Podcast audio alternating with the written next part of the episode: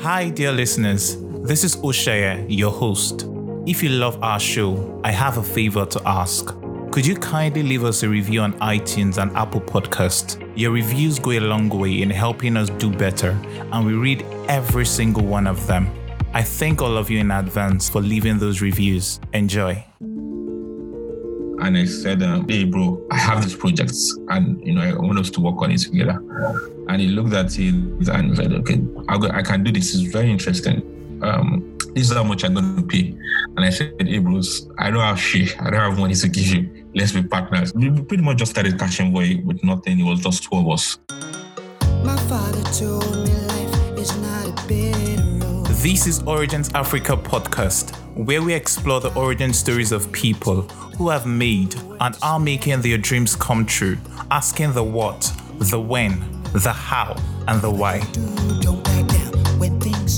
I'm Oshaye, and on this episode, Olaoluwa Awojodu shares his origin story 10 years of pushing, fighting, and near give up moments before his dreams started to bear fruit in 2016.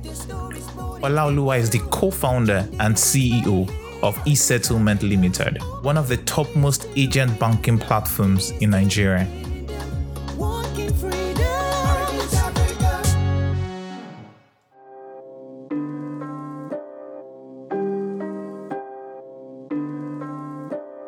On our very first episode with Abolore Salami as guest, Salami had talked about how he had been greatly influenced by his friend Olaoluwa Awojodu in his entrepreneurship journey.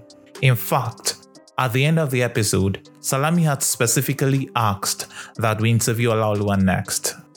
We also got commentaries from some of you, our dear listeners, on how you'd like to hear Olaoluwa's origin story. We listened to you, and here we are.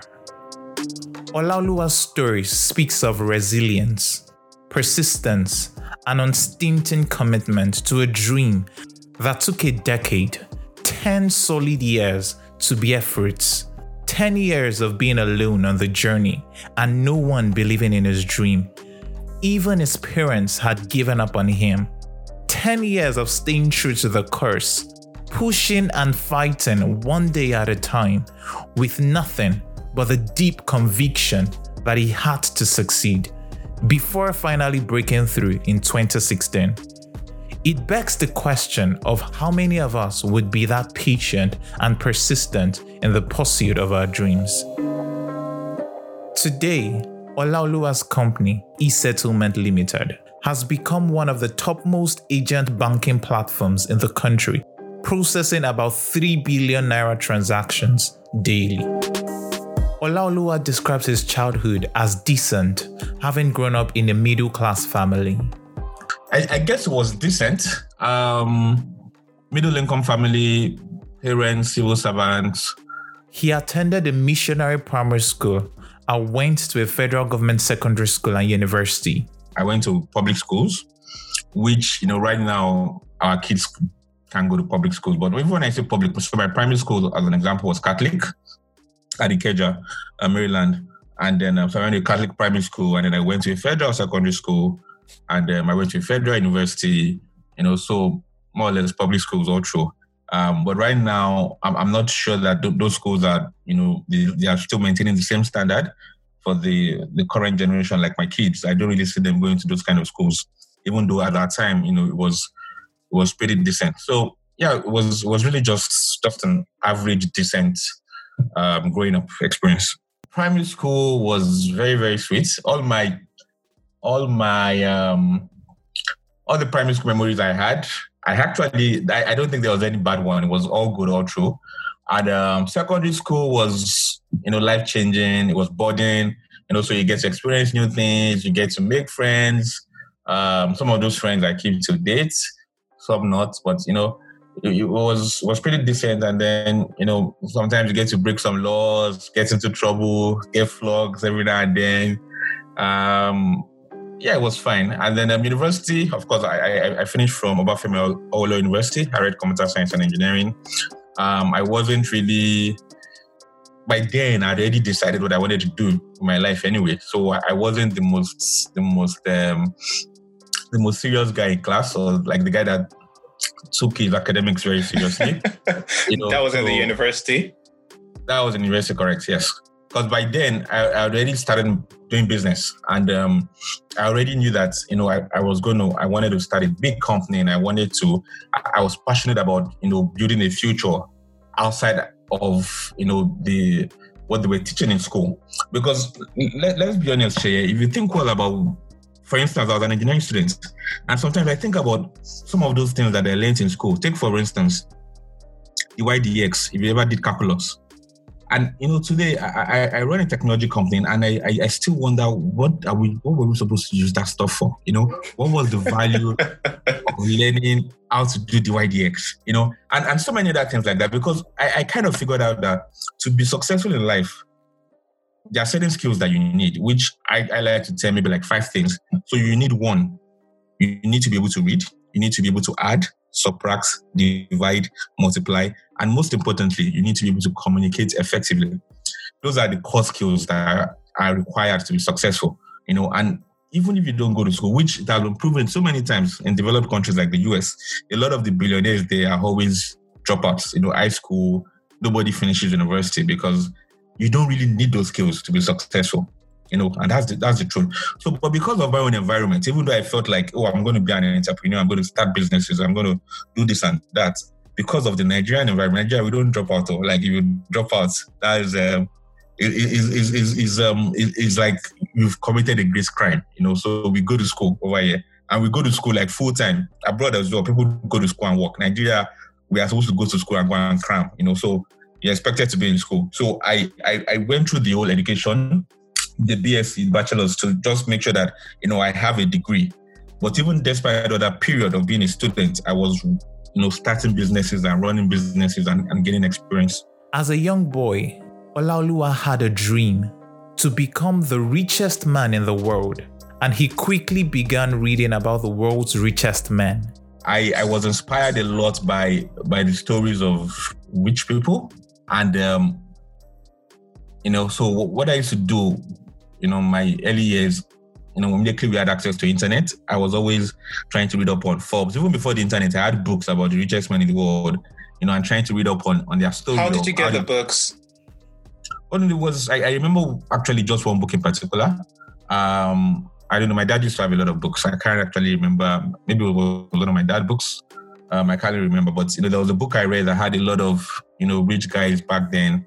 It was really not. I can't remember the name, but it was maybe like two, two pages each on this billionaire and that billionaire, and um, I was really interested by their stories, especially how did they actually make it.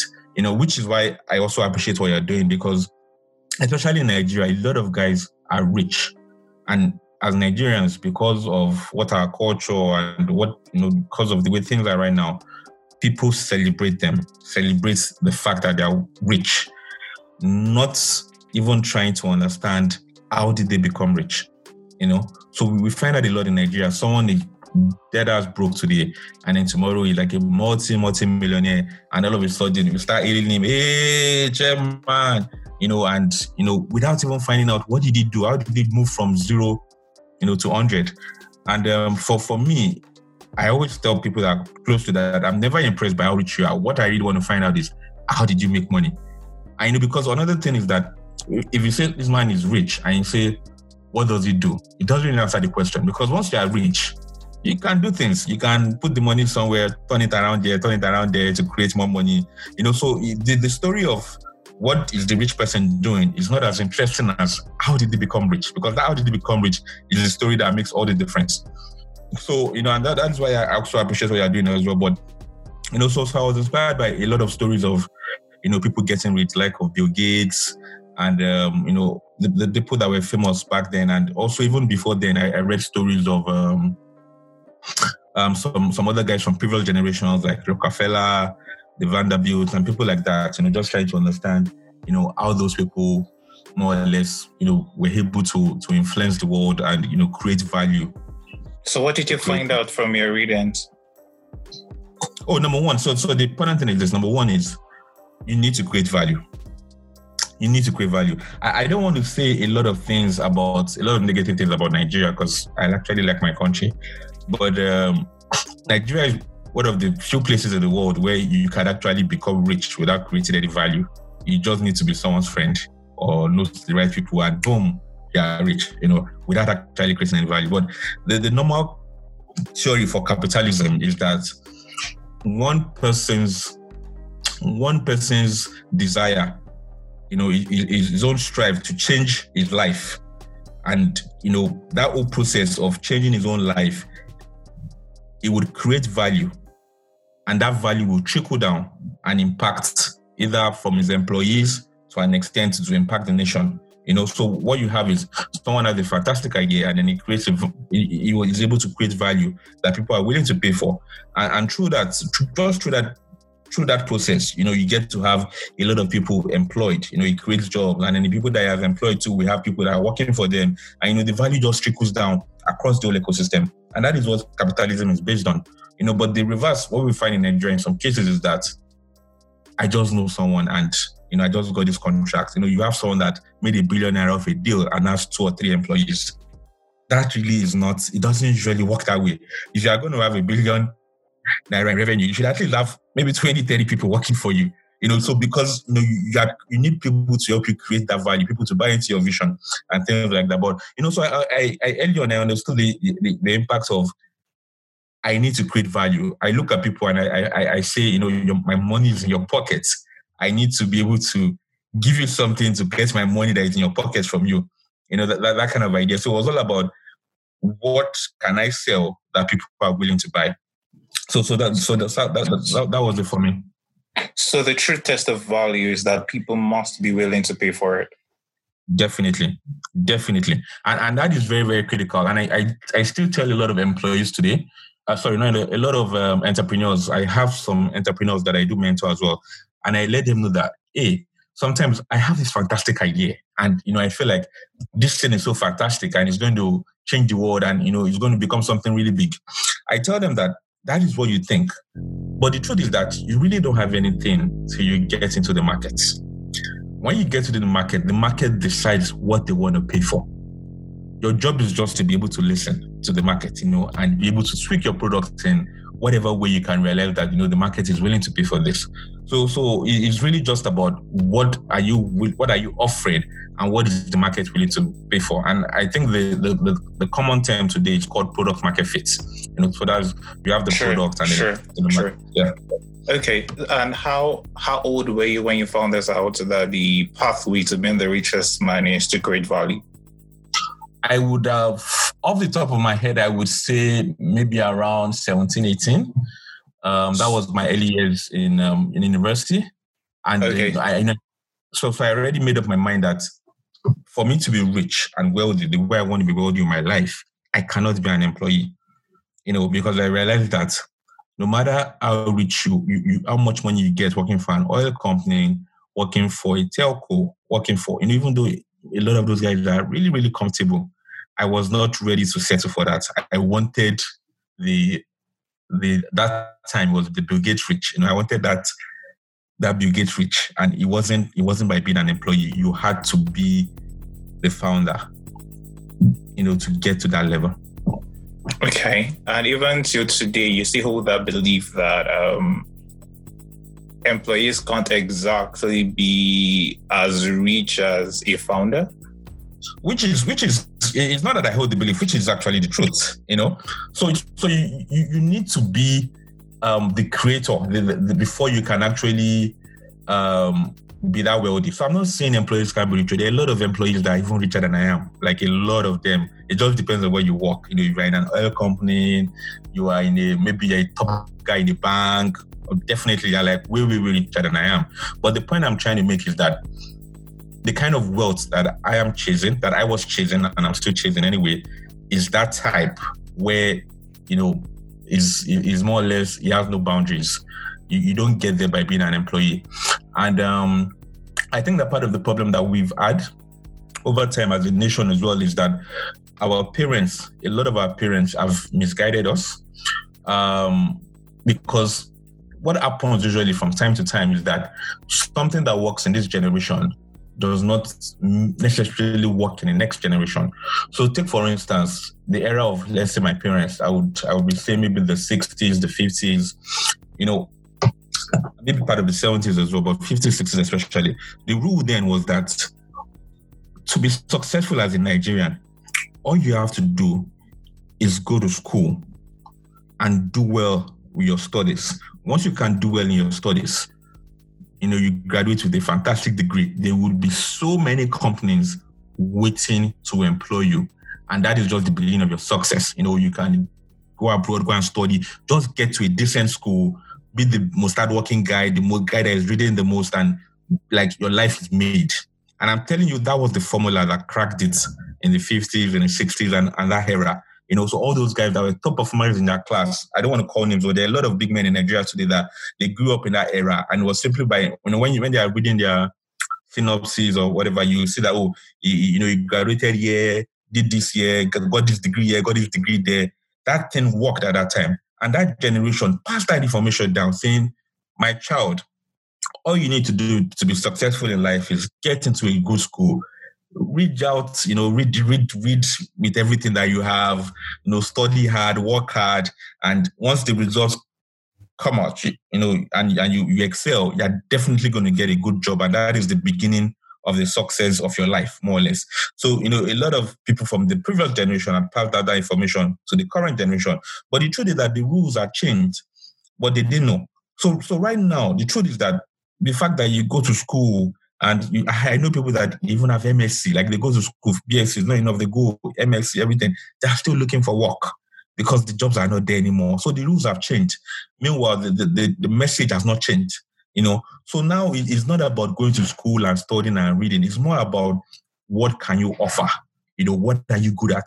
And a lot of people that I see even today that are looking for work is not because it's because you know, they are finished school. It's actually because of, you know, what, the parents, their parents told them. So they finished school, they've read a good course, and now they are like, okay, I'm done. What is next? And don't forget that, you know, the way we go to school in Nigeria, at least, which I'm sure of, is is not really like at the age you're going to school, maybe 14, 15, you're getting to university. You don't really know what you want to do with your life. So your parents are just going to say, you you you be a good lawyer, go read law, or you, I want my son to be an engineer. I should have a son is a doctor. You read medicine, which ideally may have nothing to do with your life, you know, in that context. So people that, you know, a lot of guys just finish school. So I've gotten the degree, like my parents said I should get a degree. Now I need someone to employ me. A lot of these guys, the problem is that there are so many people in that bucket that it now becomes difficult to get a job. Meanwhile, the goals that I excel are those that finish and say, I'm really good in PR. I want to do PR because I'm really good in PR. Or I'm very good with numbers. I should be an accountant. Like people that actually know what they want and are able to deliver on what they want. You know, they would they, they are you know they already have a specialty because that's where life is turning into now. So you can come out and say, "Oh, I'm a good graphic artist." It's not something they even touched in school. It's just something that I know I'm good at, or I'm a good developer. You know, and then those are the people that this is the time of people that know what they want to do with their lives. You know, uh, in terms of they've been able to, they've been blessed enough to discover what their talent is, and they can say, "I want to do this because I'm good at doing this." And those are the guys that, you know, it's always very easy to get job for. Because even if you say, I'm looking for a job, you know, someone just picks up the phone and say, I have one guy, guy is a fantastic graphic artist. You know, and automatically you see that sharp, sharp, that guy gets a job because he's actually good at what he does. It's not about I have a guy, you know, it's a different conversation when you call the guy and say, I have a car, I have one aburo that is looking for work. He just finished economics. So what can he do? Nothing. You know, so, so it's a different conversation entirely. But the, the message is if we had been told, if the message had been different to say, you need to think about how you can create value to be successful in life, then I, I, feel like generally the message changes. It's not about people that want to go to school and go and cram so that they can pass the exam and they can say, well, I graduated first class or whatever. The message then becomes the person is looking out to create value and how to impact, you know, the nation in that sense. If you, if you look at a lot of rich people globally, um, from the likes of Rockefeller to the likes of Vanderbilt, all those guys, those guys were doing like I didn't know how to the, the word to use. Just take for instance Vanderbilt.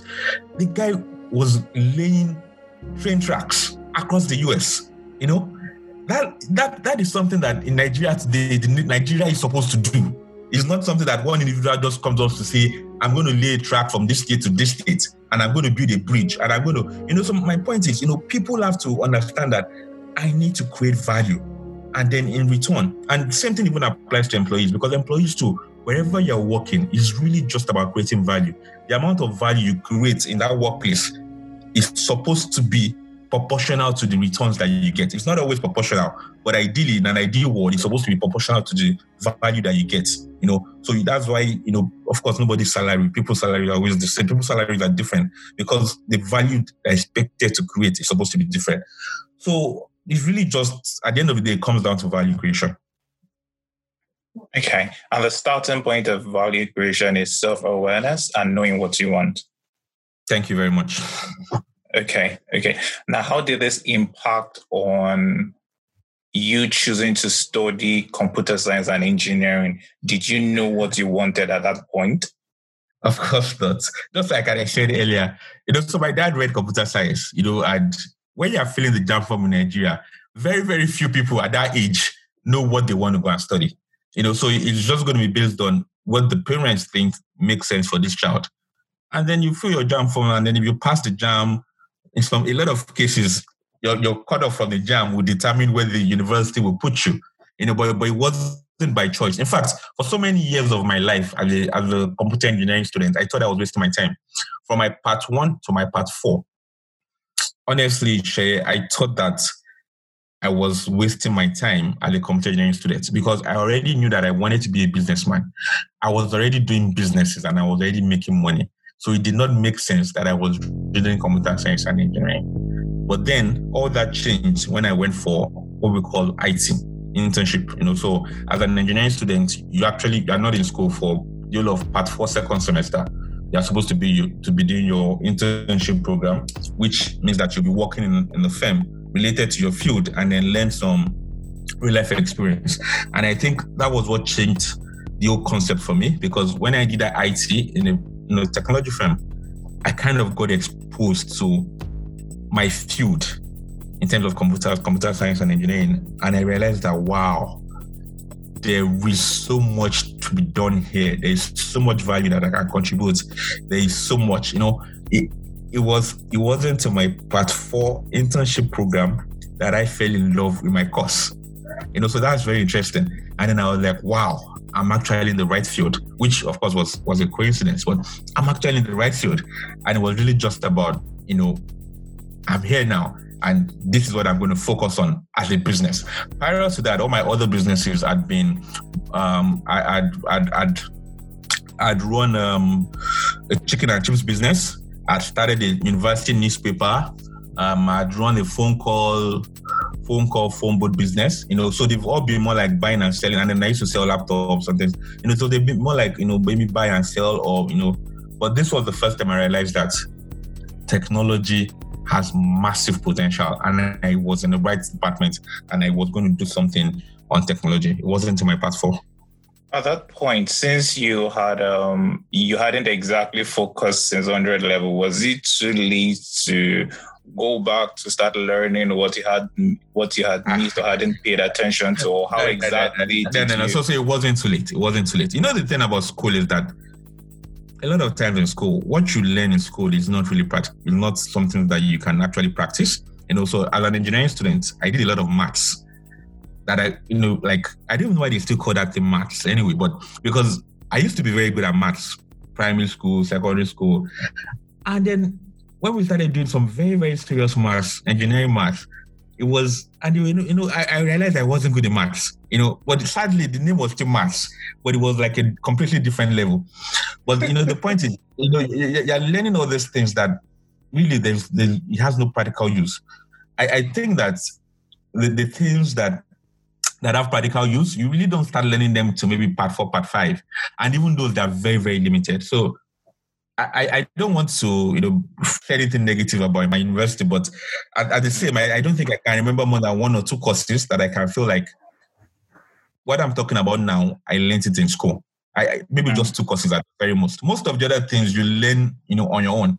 So it wasn't too late. And also something else that did make it too late, which is something that I realized some years later, was this theory. I, and I first I heard it from um, Bill Clinton. So I, I kind of read read a lot. So it was from a Bill Clinton book. I can't remember the book actually, but there was a phrase there that I used, which stuck stuck with me. since then. And, and it, you know, the phrase says, "He who knows why would always be the boss of who knows how." Now, that just more or less explains it that in order to do what I'm doing, I don't know how to write, I don't need to know how to write every line of code or how to know exactly, you know, the or, or everything to the to the every little bit and piece. All, all I just really need to understand is the why. And once I have the why, the how, all I need is just the basic knowledge so that nobody defrauds me. But if you understand the why, you would always get people that can come and build the how for you. Interesting. And interesting. Um, so you run these different businesses in school. How did you get capital to start them? Um, so the very first business that I ran was the phone call business. Um, so 2001, you know, was between my part one and my part two. Um, there was this very long ASUU break, and my friend and I decided to go into business. And um, GSM just came out then, so we said, "Hey, let's do phone calls." So we got um, it was finance mostly. I got some the, the SIM card waiting for the phone call was from my my sister. You know, she had gotten a SIM card even though she didn't have a phone. I know back then SIM card was way more expensive than phone. Um, that was when GSM came out. SIM card was like 30k or something. So, so we're using my sister's SIM card. Um, we bought a small Sagem set. Um, my my cousin, she used to work in a bank then. She's relocated now. She was um, more or less our major financer. Um, so she financed all the recharge cards we were selling. I think we had a 60 40 deal, you know, so she brought in all the capital for the recharge card. It was mostly from my cousin for my very first business. And then um, the second business was financed. What did you tell her, sorry, that she agreed to finance it? Oh, well, was a partnership, you know, so she was financing um, recharge cards that we're selling. So it was a phone call business, you know. And the deal was that anytime we sold the recharge card, I think she was keeping 60% of the of the margin and we're keeping 40%. So you just told her and then she agreed to the business and to the deal. Yes, it was business and deal now. And so we were like, we're, we're going to sell recharge card. We need, I can't remember how much now, but let's say um, 14,000 as an example. I think she gave us around 30K then, but we need like 14K as an example to buy um, recharge card. This 14K is going to buy 10 1,500 recharge cards as an example.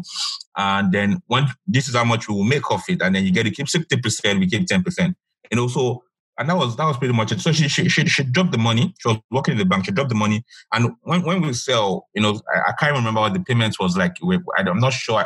Maybe we're paying per pack or per whatever, but you know, we'll, we'll give our money back, and then we'll, we'll give her the interest, and then we'll use the money to buy back the the recharge card. So that was pretty much the beginning. And for most businesses as well, I like to tell people that, you know, sourcing for finance is, is always like you have this very big ocean. And in that ocean, you have um, you have sharks, which are usually the VCs. But in that same you have the fishes as well, the smaller fishes. Always start with the fishes. Like, you know, so capital should never be a reason why you can't start a business. Never. You know, so once you have the idea and you think you can execute, talk to your fishes, talk to your mom, talk to your brother, talk to your sister. You know, talk to all those people, talk to one uncle, one neighbor. You know, just you, you should be able to get enough to kick off. And then, you know, later, because a lot of people just say, oh, I don't have money, I can't start. It's, it's, it's not true. If you're passionate enough about the idea, all those things, the money will always come. So yes, um, I, uh, my first business was financed by by my cousin mostly. Um, the next business was financed from the process of the first business and my brother, and then um, on and on and on. You know, I, I read a book one time. It was um, it was from by Ted Turner. Ted Turner was the founder of um, CNN, Cartoon Network, and a lot of stations. You know, and he said that the first time in his life that he started the business without having enough capital to start it was CNN. Every other company before CNN, he had had a lot of companies. You know, he used to sell billboards. Then later, he had a, he had like a chain of radio stations. You know, but you know, all those businesses that he did, the very first business that he ever did, you know, was starting off. Um, there was no money, or rather, he had money, but he didn't have enough money. But he just started anyway. That the first time he ever did that was when he was starting, was founding CNN. And to me, that was so surprising because I started by then, I started a lot of businesses. And everyone, I never had capital, like never had capital. I just jump into it. And I jump into it, the money starts coming. The money looks for me, more or less, you know, and we're able to raise, you know, for each need. Didn't you have fears or doubts that it wouldn't work? Or I don't know, were you just taking risk and you didn't have any fears at this young age, moving from one business idea to the next? All right. So it's always very important if you want to be an entrepreneur. Well, a lot of people like um, a lot of people start in their 40s and 50s. But honestly, I think you have an advantage when you start young. You need to start young. When you're young, you have very, very little. Very, very, you are taking the, the risks you are taking is way, way, way much smaller. So what, what I mean is that I, I started I started my business at one point I'd gotten to that level where I'd moved out of my parents' house. I was already doing bachelor. And then business was not making sense. It was not making money. I couldn't pay rent. I know what I did. I packed my stuff and I moved back to my parents' house. My parents were happy to have me, by the way. They didn't want me to move out in the first place. you know, I, I, moved okay. back to my father's house, you know, and I was eating for free and not paying rent. But I could only do that because of the age that I started. And, you know, I, I had time right now I am married, I have two kids. God forbid something goes wrong. I can't go back to my father's house. Do you understand? Because now I'm at that age where the risks I can take are now limited. I need to make sure that even if I want to take risks, certain things are taken care of. I need to think about I'm going to pay school fees. I'm going to do all that. But when I was younger, like my 20s, I had those risks were not there, you know. So I could, I didn't care. You know, I, I was ready to go all in. And really just go on the go all in, burn your bridges, and you know. So you know, yeah, I, I think I had the advantage of, of, starting very very young. At the age I am now, we'll say, oh, let's do something. I need to. You can't just trade all the way anymore. You need to start thinking about, you know, I, am I going to take care of rent? Am I going to take care of, you know, because I've I've gotten to that age now that I have a lot of responsibilities. But it, it wasn't always that way. So then I had I had so much more to risk. Or rather, I had so little to risk. Uh, you didn't have any fears or doubts when you were launching those business ideas? No doubts, no doubts, no fears. You know, because as an entrepreneur, it's important that first of all, you should have no doubts. Even when you have doubts, you need to talk yourself out of the doubts because being an entrepreneur, what that means is that the vision that you have, you need to be able to sell it. You cannot sell what you do not believe in. You will not sell it well. So you need to believe in what you're selling. And what that means to be able to believe it is that you first of all talk yourself out of the doubt. Whatever the doubt is, you put it on paper, you try to understand it, understand why you have that fear, why you have the doubt, and talk yourself out of it to say to get rid of that doubt. Once you once you, are, you believe what you're doing and you're passionate about it, it becomes easier to sell to the people that are going to work with you. So yes, as an entrepreneur, you shouldn't have doubts. However, there is always fear as well, but I don't think life will be boring without the fear. So you, you do it despite. And that is what that, that's actually the meaning of courage. So courage is, you know, being able to take action despite the fear. You know, because courage is not like you don't have fear. You have fear, everybody has fears. But taking action despite the fear, that is courage. So what you need is, you know, you need to be courageous. Okay. So what did running these businesses in back then in the university, what lessons did they leave you with? What are the key lessons you learned? Yeah, so um, I, I like to say that all those businesses I started back then was more or less like my MBA because it was like I was learning how to do business without going to business school. More or less, so my, my business school was very practical. Um, a lot of things. But my, my, my, my first business eventually got messed up by family. Not my own family, my partner's family, because you know we had to go back to school. So we left it with charge. We put his cousin in charge in Lagos and then we went back to Ife. You know, so at that very time, I learned that, you know, family can mess things up for you. The limits in terms of how many family members are in your business should be very, very, you know, you should really watch it. Um, even till now, I try to enforce a bit of family to employee ratio in my office because that's many people looking for work. So every time one uncle will say there's someone here looking for work, someone here looking for work. So you need to be because if you just employ everybody, you're going to mess up your company. So you, you need to. I, I said a policy. I think is um, maybe maybe one family allowed for every thirty employees.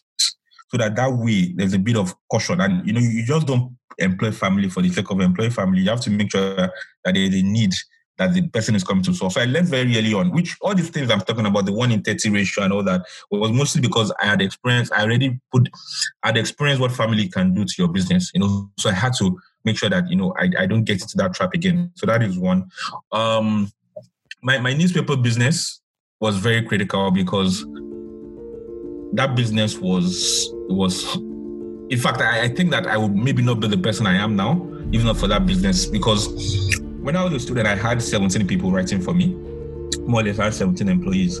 And this was just me being a student, you know. So to understand the kind of work it took to manage 17 people, be responsible for 70 people as a student, you know. So that that at that time was like it really gave me a lot of experience. So when when I'm running a company, you know, as a full-time company now, and I have 20 employees, 25 employees back then, it wasn't it wasn't like a strange phenomenon for me. I, I'd, I'd had experience running already 17 people, you know. So current staff strength now, anyways, is about 100. But um, so you know, I, would already experienced what it was like being able to manage a small team. But well, what I learned mostly from that business that I would never forget was that business for me was so tough. Like it was so tough because we had a newspaper that came out every Thursday, or it didn't make every Thursday. It was supposed to come out every Thursday, but it took so much work for me I practically worked from Friday to Wednesday to get that paper out on Thursday, and it was draining my blood. You know, it was so much work doing everything because I practically I was doing everything. You know, I was rereading every line, making sure there was no errors. I was negotiating with the publishers. I was looking for art, traveling, looking for adverts in the newspaper. I did so much work, and I quickly learned. You know, after the business, the business didn't die I, I, I think I went for IT and I was I didn't I didn't want I was so relieved that I stopped doing that business because it was drinking my blood. You know, I was fatigued. And and that is the concept today that is referred to as self-employed. What I did that time was I created employment for myself. I couldn't really think out of the business. I was the business. And the business could not exist outside of me. You know, so, so I went through all that that time, and when it ended, I was so relieved, like, oh my God, that business was killing me. But the truth was, it wasn't about the money, it was just the business was so much weight, you know? And it was a few years later that I started thinking back and saying, what, what, what, what really happened in that business? And then I kind of figured it out. When you're going to do a business, you need to start thinking very early on on how the business can exist outside of you. You know, if you do not get figure this out, you are going to just create employment for yourself and you really can't scale. You know, but these are things that I learned that you know very early on you need to create a system. Even though you don't have any employees, just create a system and say, this is the role, this is this role, this is this role. And then even though you are the one occupying these three roles right now, you know that as time goes on, like I'm bringing someone to come and take this role, someone else take this role. You know, just start creating that system, which I didn't create back then for the newspaper. But you know, I, I now learned it very early on. So when I was starting my business properly, or the businesses I started with, I already knew that hey, there needs to be a system in place. I cannot. So, so was this Click Store Africa? No, this was actually um, Campus Weekly. Okay, okay. No, you mentioned that you had that you, that you had learned. So when you are now starting your businesses subsequently, so yes. the business you started subsequently now was it Clickstore Africa where you now put in place the lessons you learned from the weekly newspaper? Clickstore Africa, I did start it, but it never took off. So I won't. Um, I wouldn't even. When I'm talking about the businesses I started, maybe I'll mention it, but I, I don't think it wasn't one that the business didn't kick off. So the one it was it will be more of the one after Clickstore Africa, which was called Bottom Naira. Okay, okay, please continue. Yeah you know, so you know, by then I already knew that hey, you can't create a business without creating structures. You're just going, you're creating employment for yourself, and um, also I, I think that part of the things that also helped differentiate me was from day one, I was already thinking about building a company. I don't know, but the best way I know how to explain the distinction is there's a difference between doing business and building a company. A lot of people mix it up, but it's not really the same thing. There are so many people out there that are doing business. I mean, I make shoes, so I'm selling shoes. I can even be, you know, I, am cutting, I'm a barber, I'm cut, I know how to cut hair, so I'm, you know, I'm, have a barbering salon. All those guys are doing business. That concept is completely different from starting a company. or building a company. When you're building a company, you're thinking more long term. You know, you're thinking about I need to create a business, I need to create a structure, you know.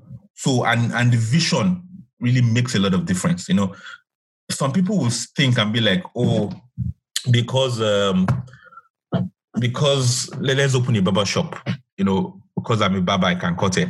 That is that is a business. Now, a company, a barbing company, whatever, would think and say, hey, we need to open 20 barbing salons in Lagos.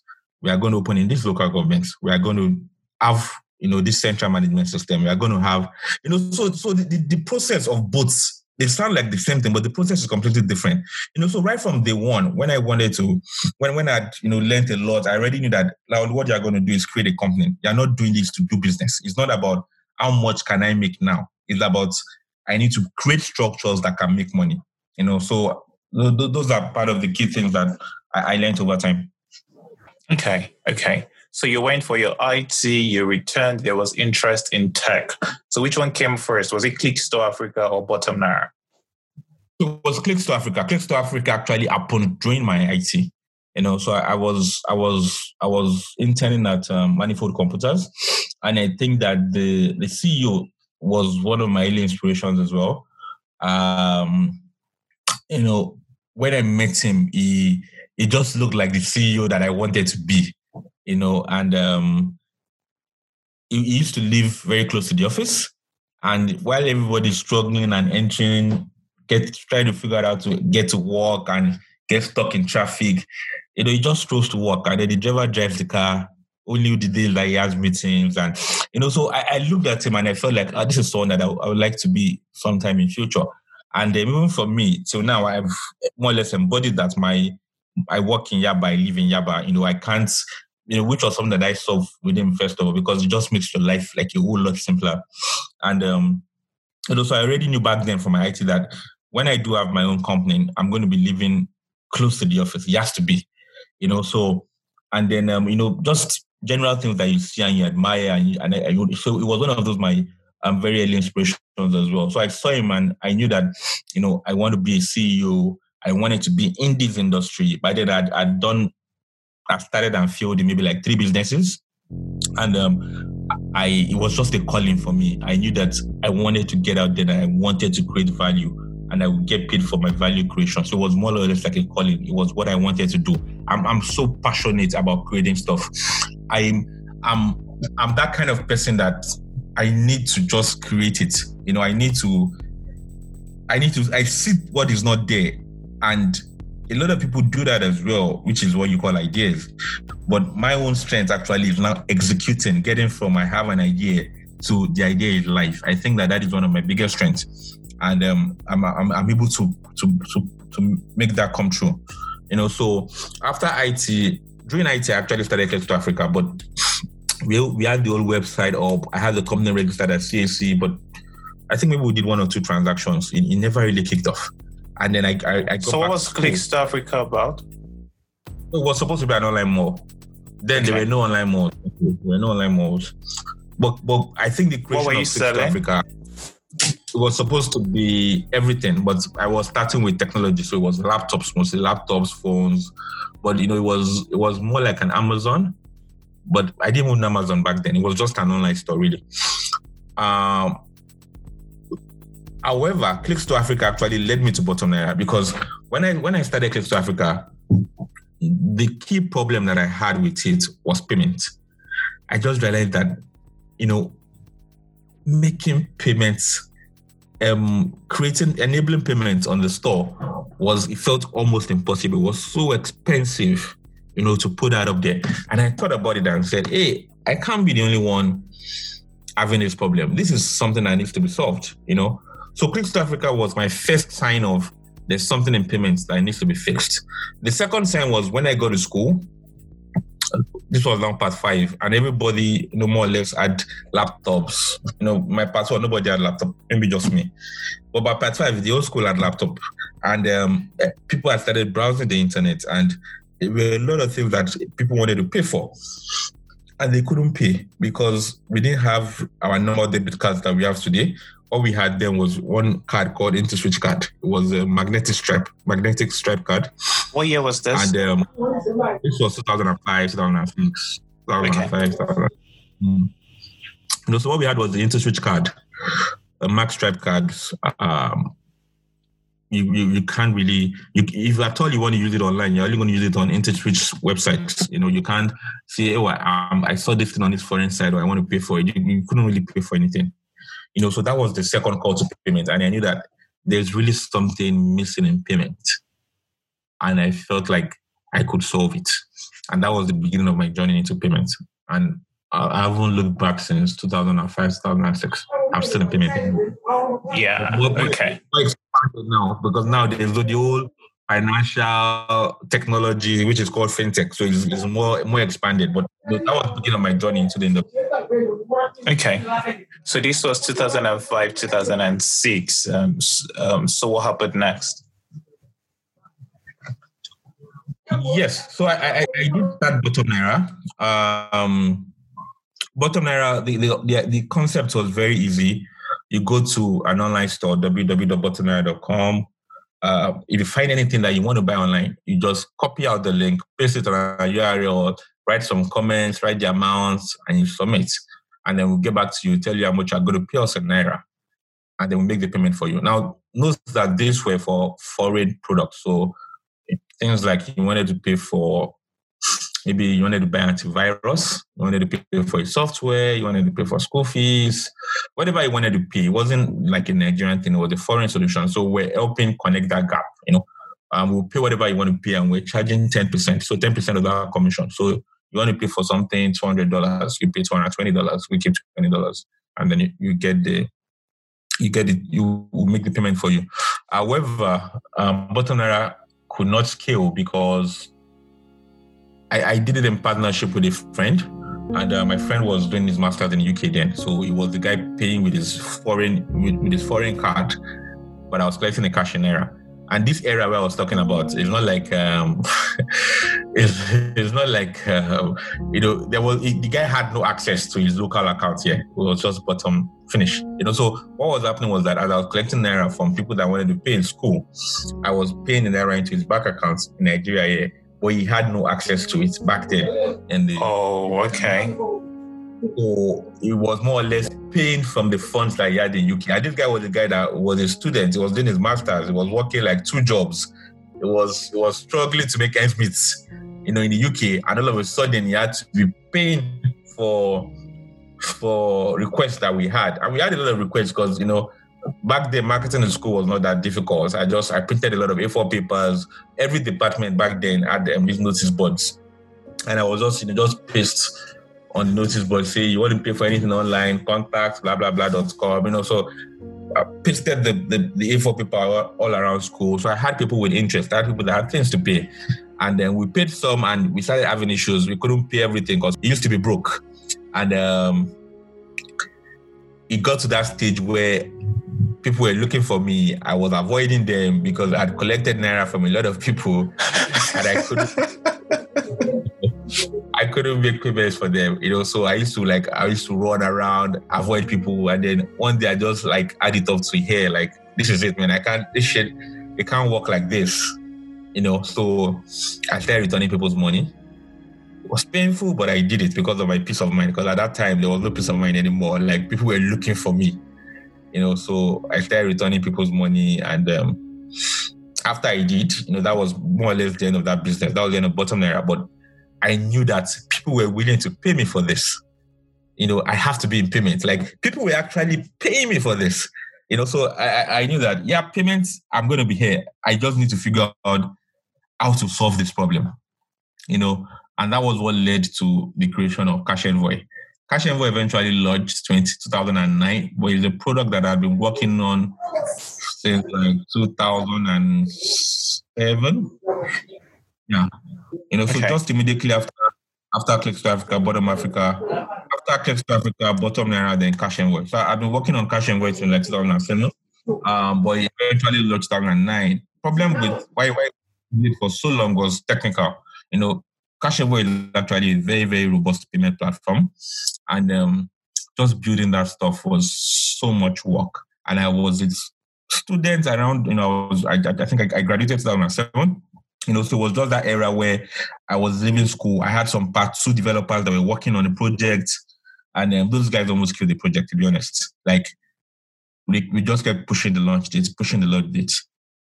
So eventually, I got to that level where I was frustrated and I realized that I could not, I can't launch with these guys. You know, I'd put the launch dates for so many months. So I, I, I realized that, you know, because when I was a student, I used to write code too. You know, I was a computer science, so I really do classes to write code, even though I was never like like a very good coder. But I knew as a student, then you know the guys that were like your bosses when it comes to let's write the software. The guys that when you get stuck, you know, you gotta meet. You guys may be in the same class, but those guys were already writing softwares, and you know. So I, I just remember that you know the best guy I knew back then was a guy called Shegun. Rather, the guy called Shegun, Shegun King and um, the guy used to write like was a real coder and he had he already had projects or the students already working for some companies building softwares and stuff for them. So I went to Shegun and I said, Hey bro, how you did now? I you know just the is the same in Lagos and then we had just finished school. And I said, um, I have these projects and you know I want us to work on it together. And he looked at it and said, Okay, go, I can do this. It's very interesting. Um, this is how much I'm going to pay. And I said, hey, bros, I don't have shit. I don't have money to give you. Let's be partners. And basically, that was the beginning of, of Cash Envoy, we, we, we built Cash Envoy. The only money that we had back then was um, 75K, which I got from family again. You know, I always say get money from the fishes first before you go. You go to the sharks later. You know, but um, we pretty much just started Cash Envoy with nothing. It was just two of us. Um, we got family connection. We got an office in Yaba um, we had just one table, and then later we had one employee, so it was three of us. And then Shegun went abroad for his masters, and then became two of us. And you know, it was just you know very very humble beginnings. You know, this was still two thousand and seven. This was two thousand and nine now. Okay, to two thousand and nine. Okay. 2009, Yes. So very humble beginnings. During that period as well, when I had finished school, I finished 2007 when I got out of the house, mostly because um, I was already working on cash everywhere. And, you know, the, the, way it was with parents mostly, you know, when you, you're done with school, so next thing you're supposed to do is you need to get a job, you know, so they want to send you to this person or send you to that person or, you know, you start applying for jobs. But I wasn't doing any of that. And you're like, why are you not looking for work? And I'm like, because I'm ready. I, I because I'm, I already have my business, you know, I'm building something called Cash Envoy. And they're like, what's that? And I, I started explaining that, you know, people can use it to pay over the internet. Nobody like, you know, my parents were just like, what's this guy talking about? This guy is lazy. Like, he don't really to work. You know, like, how would he just finish school and you're not looking for work and you're saying you're starting a business? And when we say explain the business to us, it's not even okay. It was way ahead of their time. Yes. So I, so I had a lot of and around this time, 2009, even the business was way ahead of its time because back then we had just like 13 Nigerian websites that were commercial websites. And I, I know for a fact because we did our we did our research. So we had um, companies like um, Bring It Bay, Bring It Bay, we had three stitches. The only one that I think still exists today is um, owned by um, what what is guys called now? Prague, loaned by Prague um, I can't remember their URL anymore, but you know, they they they're still running online. So they, even though they run physical stores as well. But um, yeah, so it was just 13 sites. And we, we, we just thought that, hey, the internet is booming and we're going to do this. And a lot of people are going to sell on the internet. And when they want to sell on the internet, we would already be in place, you know, so we just become the, the, the, the de facto choice, you know. So that was what led us to do that. It used to be so tough back then. Um, so eventually, because of, of the pressures from home, I, I had to move out from the house. Um, I moved in with a friend that had a supermarket. Back then, I was running. It was at that time was the biggest supermarket in Ikorodu, and he wanted me to come and help run it because you already knew that you know I had a lot of business sense.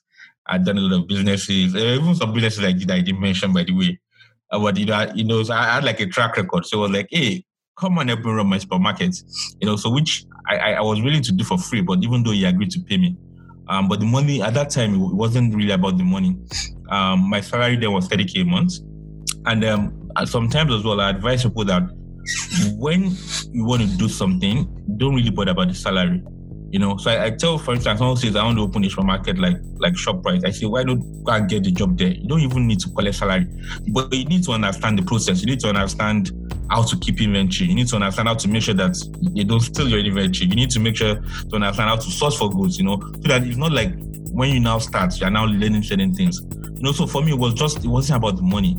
You know, because I already had a vision. I knew what I wanted to build you know, so I, I, took it anyway, and it gave me the room to move away from move away from home. And you know, when I, nobody was putting pressure on me to look for work anymore, I could focus and build.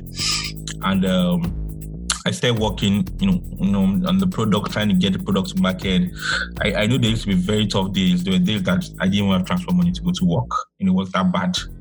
You know, no money. Like I'm supposed to go to the office in Yaba, there's no transfer money. And um, so so I, went through through all that phase. And um, yeah. And how long did it continue for before you finally meet some headway? Well, I that, that period was, of course, it wasn't like um, it wasn't like you're doing the business and you're not making any money. We're making money, but it wasn't it wasn't the kind of money that you can say, "Hey, I've made enough money now," and and I'm ready to get married or I'm ready to. It wasn't that kind of money. It was just like we are making pocket change. Let me put it that way. You know, so, so like how much? Can you talk about it? Um, I, I, can't remember the specifics, but I, I, think you know one thing that I had going for me was because I, I wasn't really from a poor family. You know, it never really got that bad. You know, despite the fact that doing all the also, doing all the also, doing all the also, I was still able to buy a car you know, I had a car before in the past, maybe as a student, you know, that I sold, and then um, I was able to buy another car for my. The, the, that period, I, I bought my Audi. I, I, bought it for my cousin, and I remember that my dad gave me about fifteen percent of the money, and then I, I, had to cough up the, the balance fifty percent. You know, so it was, it was hustling times, but you know, it wasn't like I was, I was like dead broke. Of course, there were instances where I had dead broke periods as well. There's one story that that is you know very difficult to forget. You know, where I went for a meeting in VI, I went to actually go and present to an investor, you know, about you know, come and give me money on this what I'm trying to build. And um, I drove my car was was an Audi A4. There was no fuel inside, but someone in VI was owing me money. You know, someone that was working. So the plan was I was going to drive to VI I was going to do this presentation in the morning. Once I leave that presentation, I go to my friend's office that is owing me money. And money is not like correct money, maybe like 3K or 4K or something. I collect that cash, buy fuel, I come back to the mainland, you know. So I drive all the way to VI, I go and make this presentation, you know, and you know, it, it didn't work out. Anyway, the investor told me I was too too early for them. And then I go see my friend and he says, guy, I don't have your money. You know, I won't be paid, blah, blah, blah. And all of a sudden, I realized that I'm in the car in VI. I need to get back to the mainland where I'm based. I didn't afford my car, you know? So I, I go very spiritual and I'm like, God, you need to get me. I get,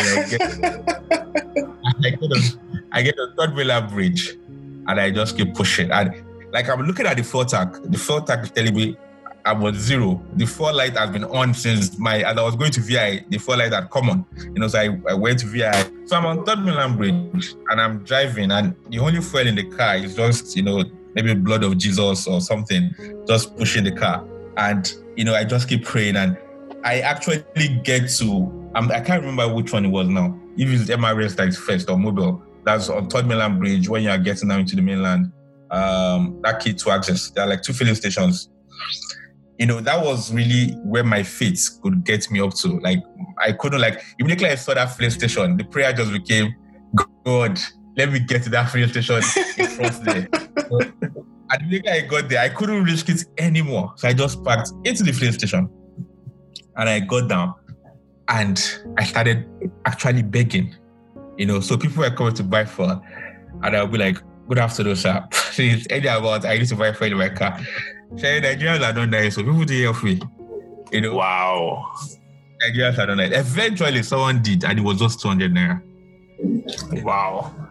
But but then I think fuel was cheaper than it is now. It was expensive then, but it was cheaper. So I think maybe with 200, I could buy maybe like three liters or something.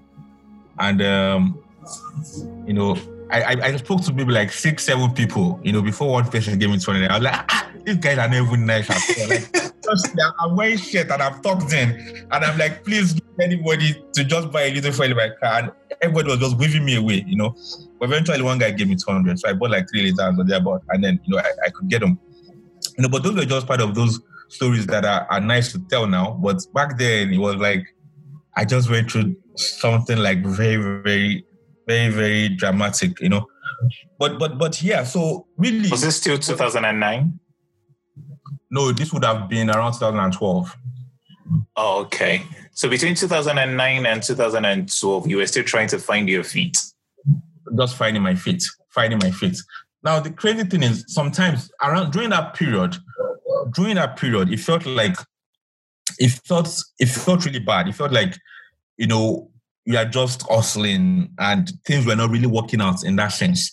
During all this period as well, I got a CBN license, you know, which was fantastic anyway because you know, I didn't know anybody in CBN. Yes, I learned you had to go present in um, to CBN for a no objection yes, policy or something.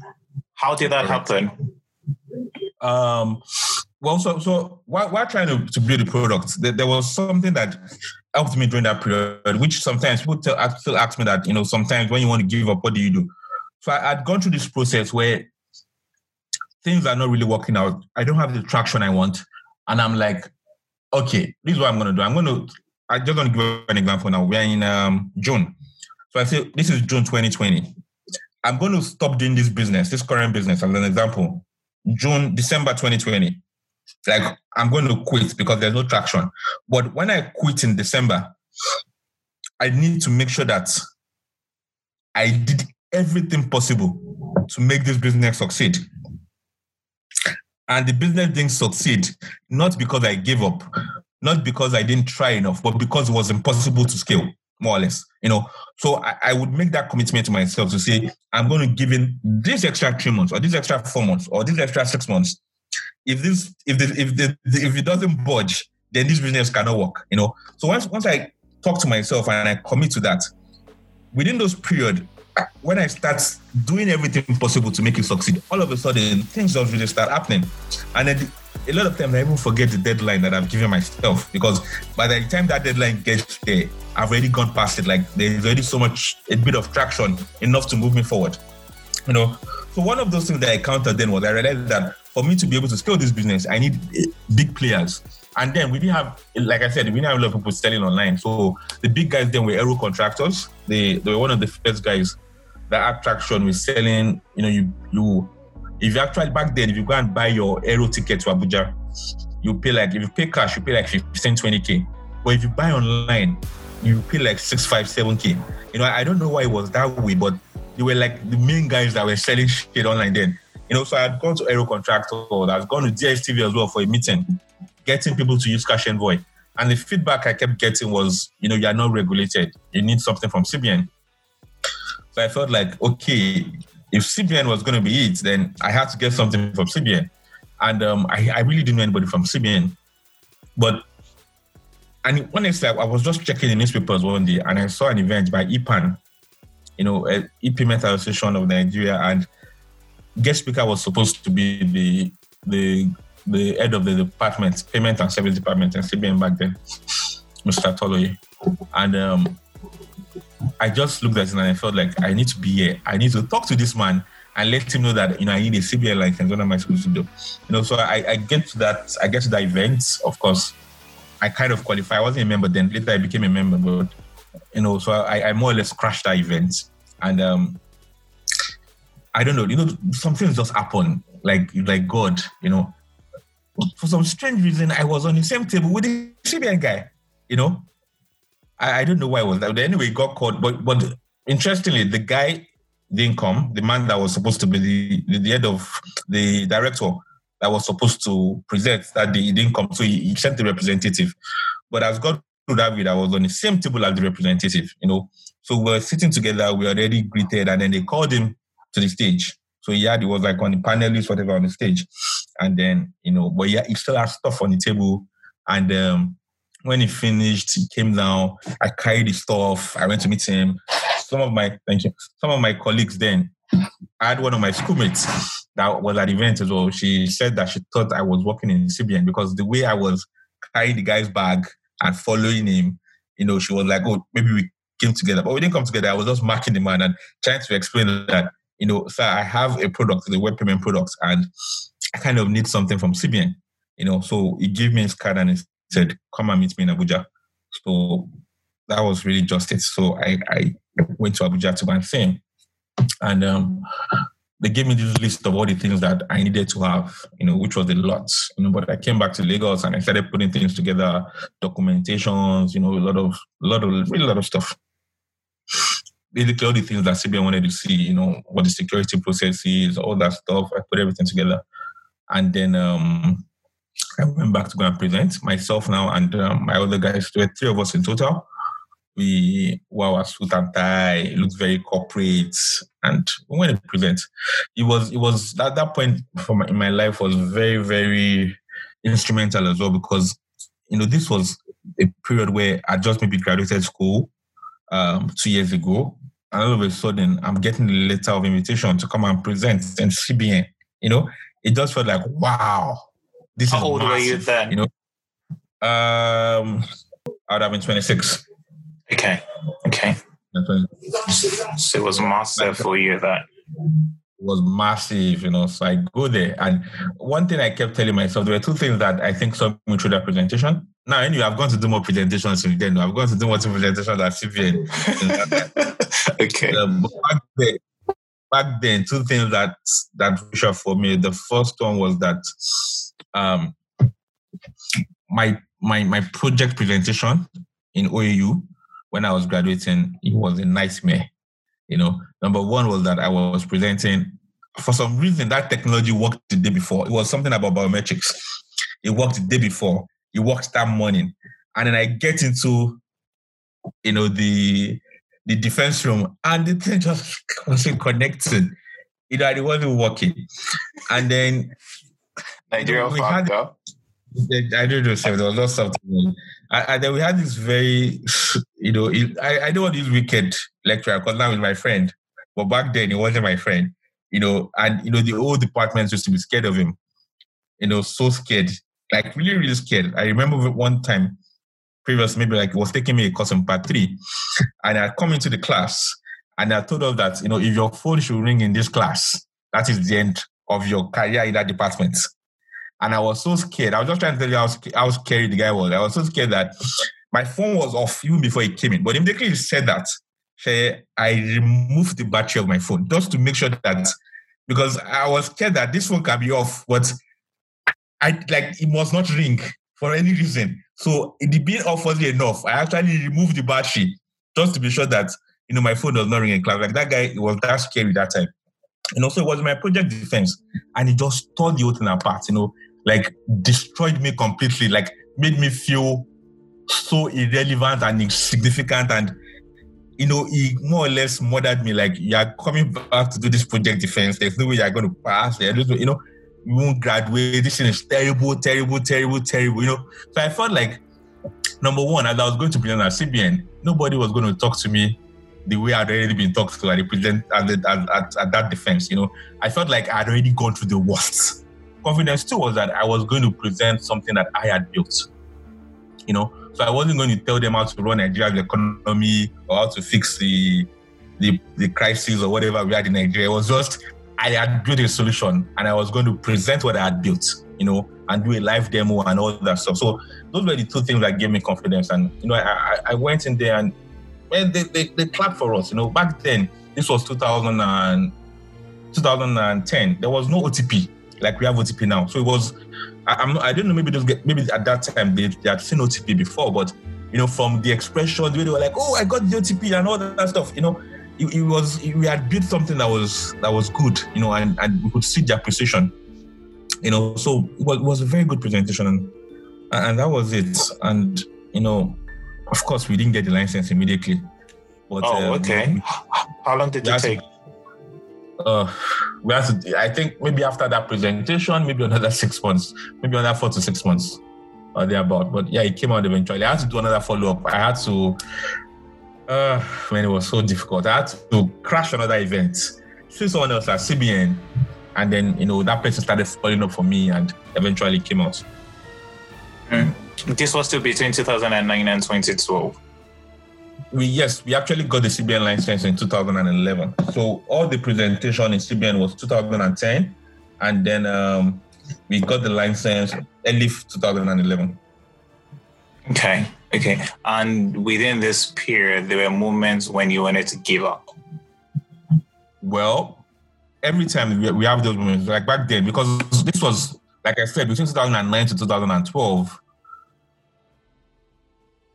well, let me see, 2000 and yeah, between 2009 and 2012, or let me say 2011, it was really just it was two years of struggle, more or less. 2011 became easier mostly because we raised the first capital I ever raised externally from an investor. That was 2011. How much was that? That was two million naira. Okay. That was when things started getting a bit simpler, or a bit easier rather. So what what what made this investment pitch different? How how were you able to clinch the deal? Oh, it was, it was easy. It was easy, honestly, because um, they wanted me more than I wanted them. So it was it was easy. Um, you know the, the concept and like you, you learn every day. The concept back then was I was you're going to start a company. You have to make sense. You're going to have market traction you're going to make money and you're going to use the money to grow. But the, the truth is that it hardly, hardly ever happens that way. And even when it does, it's so difficult, you know. So in a lot of times, we need investment. These are right now, when you're starting, if you're starting a business today, things have changed. Right now, guys are starting business and they're raising money day two, day three. But this era I'm talking about, we didn't have VCs in 2009, 2010. There were no VCs, you know. The only guys that had done the magic then and I'd raised just I think it was just those guys then. Maybe there were a lot of other coded deals, but the major one that everybody knew then was was just Jobberman. You know, I didn't even remember the Jobberman deal. It happened like a long time. Was around that that period. So they were like the only major deal, you know, back then. Nobody really knew anybody called VCs and, and so on in Nigeria. But yeah, so we, we I, I, was able to do that. Those guys, you know, they came to me and they said, oh, "We want to invest in what you're building," and I was like, uh, "So they came to you. You didn't go meet them." No, they came to me. How did they hear about you? Um, they were connected to someone I knew from IFE. Okay. You know, so and they were not VCs in that at that time anyway. In that in that context, they were just you know people that they had set aside some money to invest in some small small companies, and I kind of fell into that that bracket for them. Okay, so they came to meet you. Yep. Yep. So it was probably, I think since then, interestingly, they were, were not the um they, they were not so you know, so investment happens in two ways. The easier type is when the investor comes to you, which has happened to me maybe twice, maybe twice or more. I'm not even sure. Sometimes you, you both go to each other, but um, like like twice it has happened that you know the investor you know sought sought, sought me out, so reached out to me, and then you know we we, we talk and we get a great deal. So those, yeah, when that happens, is you're, you're usually blessed, you know, because the work you need to do is is lesser because the investor had probably done his own research to say, you know, I like this guy. I like what this guys are trying to build. And then when they reach out to you, it's going to be a lot easier than when you're the one looking for money and you're going to them. You know, yeah, but things started getting in there 2011. Um, that was like the first time I raised.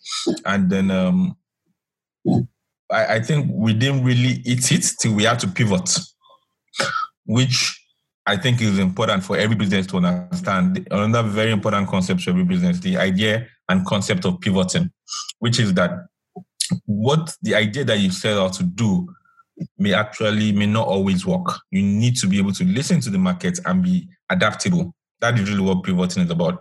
But then pivoting should always, at the same time, always be within the same space. And that's really what is pivoting. So so that you can apply the experiences learned, you know, in the first business into whatever you're pivoting into. So also something else that I got to realize sometime last year was um, you know, so I started getting a lot of speaking engagements um, for trainings in the industry, and you know, people that were calling me, and I mean institutions. I don't, I don't, I don't want to call their name, but you know, they, they felt like let's call Laolu to come and talk about e-payments because they felt I had a deep understanding of the industry. You know, so I go and I, I talk for one hour, and you know, honorarium maybe like a 50k, which I don't always ask for, but you know, sometimes I get 50k, 100k for talking. And, you know, and I'm thinking about it that why are they calling me to come and speak at these events? Is because I have an understanding of the industry. But that understanding of the industry, I did not read it from a book. I actually, I was in the industry. What I'm trying to say is that all the years, like let's say 2009 to 2011 or 12, that I was really just hustling and hustling and hustling. Even though it was hustling, I was building a network. I had already developing relationship with switches, developing relationship with banks, developing relationship with, you know, building these relationships that later, later, in later years, I was dripping from, you know. But when I was doing that hard work, it felt as if there was no result. But the truth is that there is nothing in your life that you do that is wasted. You know, in the future, you realize that all those years that I was doing this, what they call them is years of experience. You know, it may have been that, oh, I, you know, we spent two years figuring things out. But what you've actually done is two years of experience, you know? And I I, I started getting paid literally for those years of experience. You know, there, there's no time that is really wasted. The, the, just whatever you're doing, just know that you're getting years of experience. Okay. Okay. So 2011, you get the investments, you get the license, and then you started to pivot, like you said. So how did this happen? Well, um, I think I was intrigued by by something a new technology that came out in 2012, which was in the same industry, you know, and it was really just payments, and it was by Jack Dorsey, and it was in Nigeria last year, and um, it was founder of Twitter, you know, so he started a company called Square, and the idea really is that my iPhone can do everything. You know, I can take a picture, I can check the time. My iPhone should be able to receive payments as well. You know, so started a company called Square and it built a dongle that you you connect to your iPhone and you can swipe your card and it gets, you know, your iPhone becomes a POS. So that was the concept. You know, so he launched that in 2012 and I just knew that I love this idea and I need to get it into the country. You know, and I felt like you know, if I can get it into the country, number one, it becomes a complementary product because I then have online payments, I have physical payments, and you know, I could bring them all together. And um, I started pursuing that concept of mobile point of sale, which is MPOS. And you know, yeah, so that was pretty much it. And we couldn't get into the market till 2013. I think we were the first guys to get licensed by NIBSS to provide mobile point of sale technology in Nigeria. Um, there was a someone that yeah. So you know, so that was that was the pivot. It was into mobile point of sale. And how were you able to get the license? Um so NIBSS license, you need to of course there's there's there like there's the technical part and then the business part. You know, you submit an application, you actually build the application, the the application that you want to connect to the NIBSS Central switch and things like that, you know, and then you pay some money as well. Um, at, at this time, I had I was already talking to my second and third investor. Those, those investments came in around the same period, and um, you know the, the process was a lot easier. By now, we're already employing people. You know, we had grown from three people to four to five to six to seven. I think we had about seven people at that time, and um, yeah, so we, we, we, we there's, there's, a, there's a laid out process that we ha- you have to go through. So we did all that and we applied, we started building, we paid some money, and yeah, eventually we, we got the license to what the license gives you the right to do is the, the license gives you permission to to connect to the Nigerian Central Switch and do transactions. Okay, so this was PayPad, right? Correct, PayPad. Okay, and this was 2012. No, so Square launched in 2012. The whole process of creating the MPOS in Nigeria was was was a process on its own because we, we couldn't bring in Square technology because in the US they swipe. meaning that they use the magnetic stripe of their card. But in Nigeria, we're already in Satin, meaning that we use the chip on the card. So we're doing chip and pin. And um, at that time, a lot of countries in the world were not doing chip and pin. So what that meant was that we couldn't really import technology. We needed to come up with something innovative to be able to make it work. So even though we started working on the project 2012, we were not able to launch till 2013, sometime in 2013. And in fact, we didn't even really good. Maybe we had maybe one or two merchants in 2013, but then 2014 was when we had a bit of traction on it. Okay, so with Cash Envoy, you weren't exactly profitable, right? So you had to pivot to PayPad. Correct. Correct. Okay, and then you started. It it has started to make waves from 2014. Correct. Okay. Uh, curiously, um, in 2012, then it was still one staff you had, or you had started employing more people? In 2012, um, one staff, one staff. Okay. Well, so you were able to pay the salaries. Yes. The okay. we, we, we didn't we didn't get more than one till it was 2013 that we started employing more people. Okay. Okay. So 2014 sales started to come in. Then what happened next? It was it was PayPad. Around that era, we had grown to like seven, maybe seven or more employees, and um, it was basically because by then we had raised some money as well. So we had a bit of cash. It wasn't really much, but it was a bit of cash to get by. And um, life has started getting easier. But of course, it was still a struggle because you have to, you, you need to build something that works, you know. So um, uh, we, we, we came up with a model which would which would not have which won't require us to spend a lot of money, but still be able to go to markets. And the idea was simple: we're going to partner with banks because if we wanted to partner directly with businesses, because the truth was we are providing a solution for businesses. If we want to partner directly with businesses, you would realize that uh, you need to spend a lot more money because it's like you're trying to reach your consumers directly through marketing. So you, you get to burn a lot of money in marketing. But we didn't have this kind of resources. So we went through the digital route, which was we partner with banks and then banks would deploy our solution to businesses. You know, and um, we had this model where, you know, because we're selling devices to the banks, we get paid upfront and then we make a little commission of transactions. So that was was easy to was get the banks on board. Well, we were lucky we had what you call first mover advantage. So it's not usually easy, but the first mover advantage actually went a long way for us. And we we the, the partnerships just kept coming from bank one to bank two to bank three, you know. So, so by first just, mover advantage, you were the first in the market. Yes, from mobile that point solution. of view. Yes, mobile point of view. Okay. Correct. Okay. So that's, that's that, that made it easier for us to to take to take on the banks. Okay. At this point, were you then profitable? Yes. So 2014 was probably the first time we were profitable.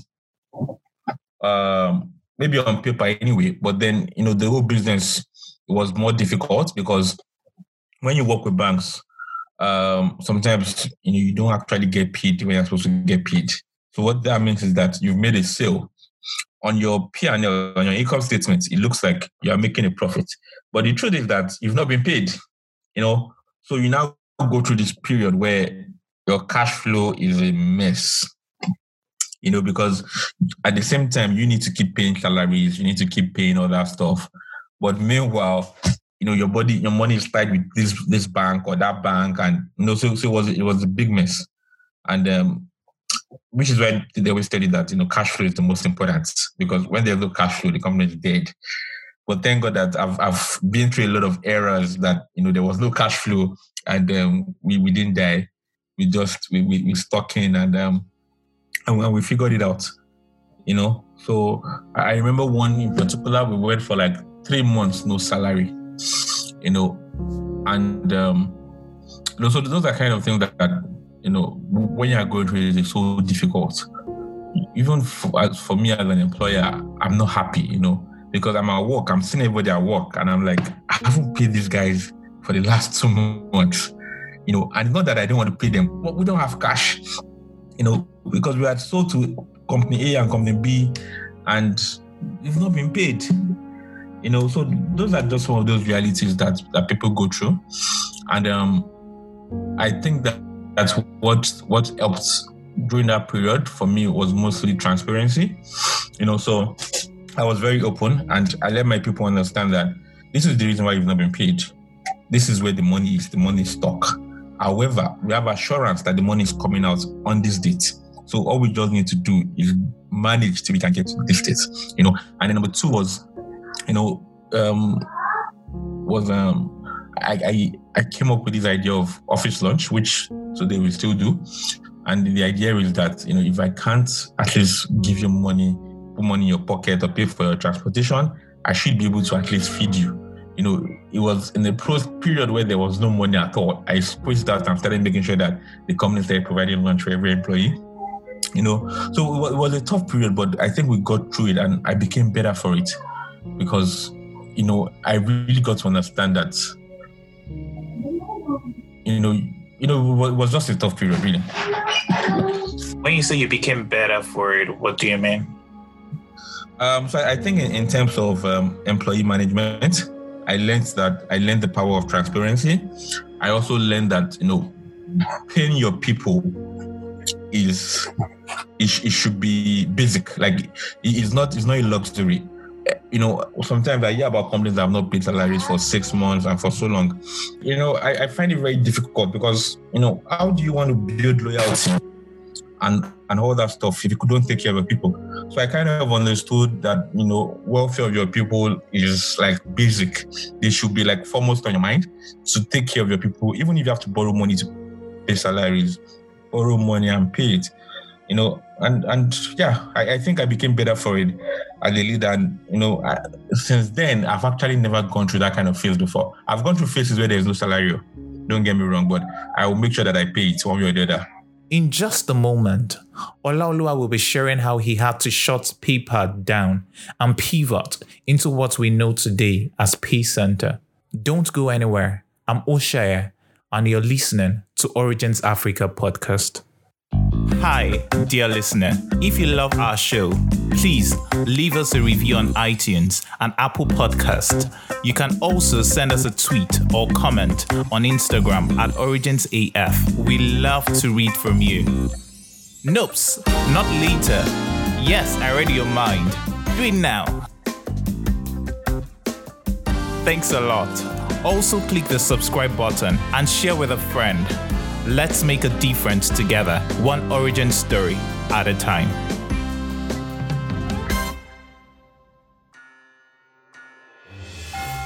Hi, guys. Welcome back to Origins Africa podcast. I'm Oshaya.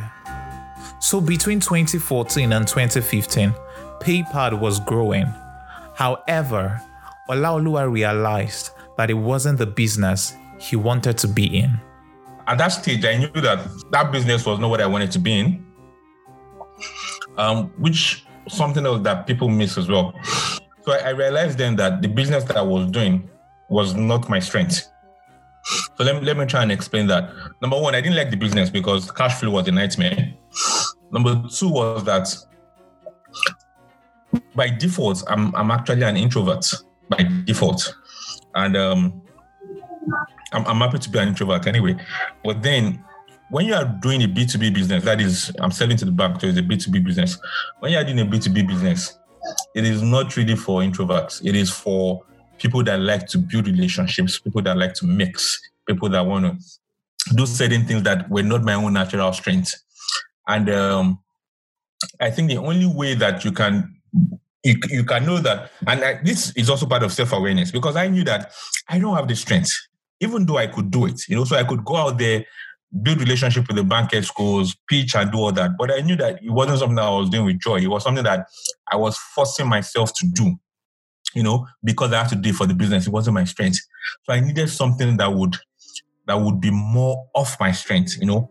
And I knew that it wasn't it wasn't a B2B. B2B was B2B business, especially in Nigeria, it's, it's strictly built on relationship. It's not half of the time, it's not even about what you can do or what you can provide. It's more about who do you know. You know, so I I, I didn't want to play B two B. Um, I so I knew that yes, we we already have what we are doing. You know, we already kind of understood this business. But number one, even though the business was there was a bit of there was there was profitability, the cash flow was a nightmare. I, I also felt like the business had to be something that would be attuned to my natural strength, which wasn't B2B. You know, introverts shouldn't do B2B. It would be too difficult to sell. Except you are going to, the only way you, an introvert can do B2B is that you get some a partner that is an ex, an extrovert, and then you'll, you'll be fine because you know your own your own shortcomings. The other guy can go and do those relationships, and you guys will be fine for it. So anyway, that was more or less um, how we went with PayPad up to 2016 sorry, I said with, with um, yes, up to 2016. You know, so it was really just the bank businesses we're doing, partnering with the banks. Um, so partner with the banks, we roll out for merchants, and we, we get a bit of commission of the transactions. Okay, then in 2016 there was another pivot. Yes, there was. This one was the major one because I for so for for number one, I decided to I, I decided to to let go of that business, the business I was running before, and um, and start a new one. Because people. So, yes. So when I you let go, what do you mean? I decided I, I shut it down. I actually shut down my old business. Oh wow. Yeah and I decided to start again. But the only difference was that I wasn't starting from scratch anymore. I was starting from, you know, where more or less like where I stopped, you know. So and you know what we what, what we decided to do, what we pivoted into is what people know to their PayCentre, um, which currently is one of the topmost agent banking platform in the country. I think maybe right now, maybe it's like number three or thereabout, but I, I know that in the next few months we would be number one. Um, and when I say that's banking, great, is um, a solution that provides access to financial services.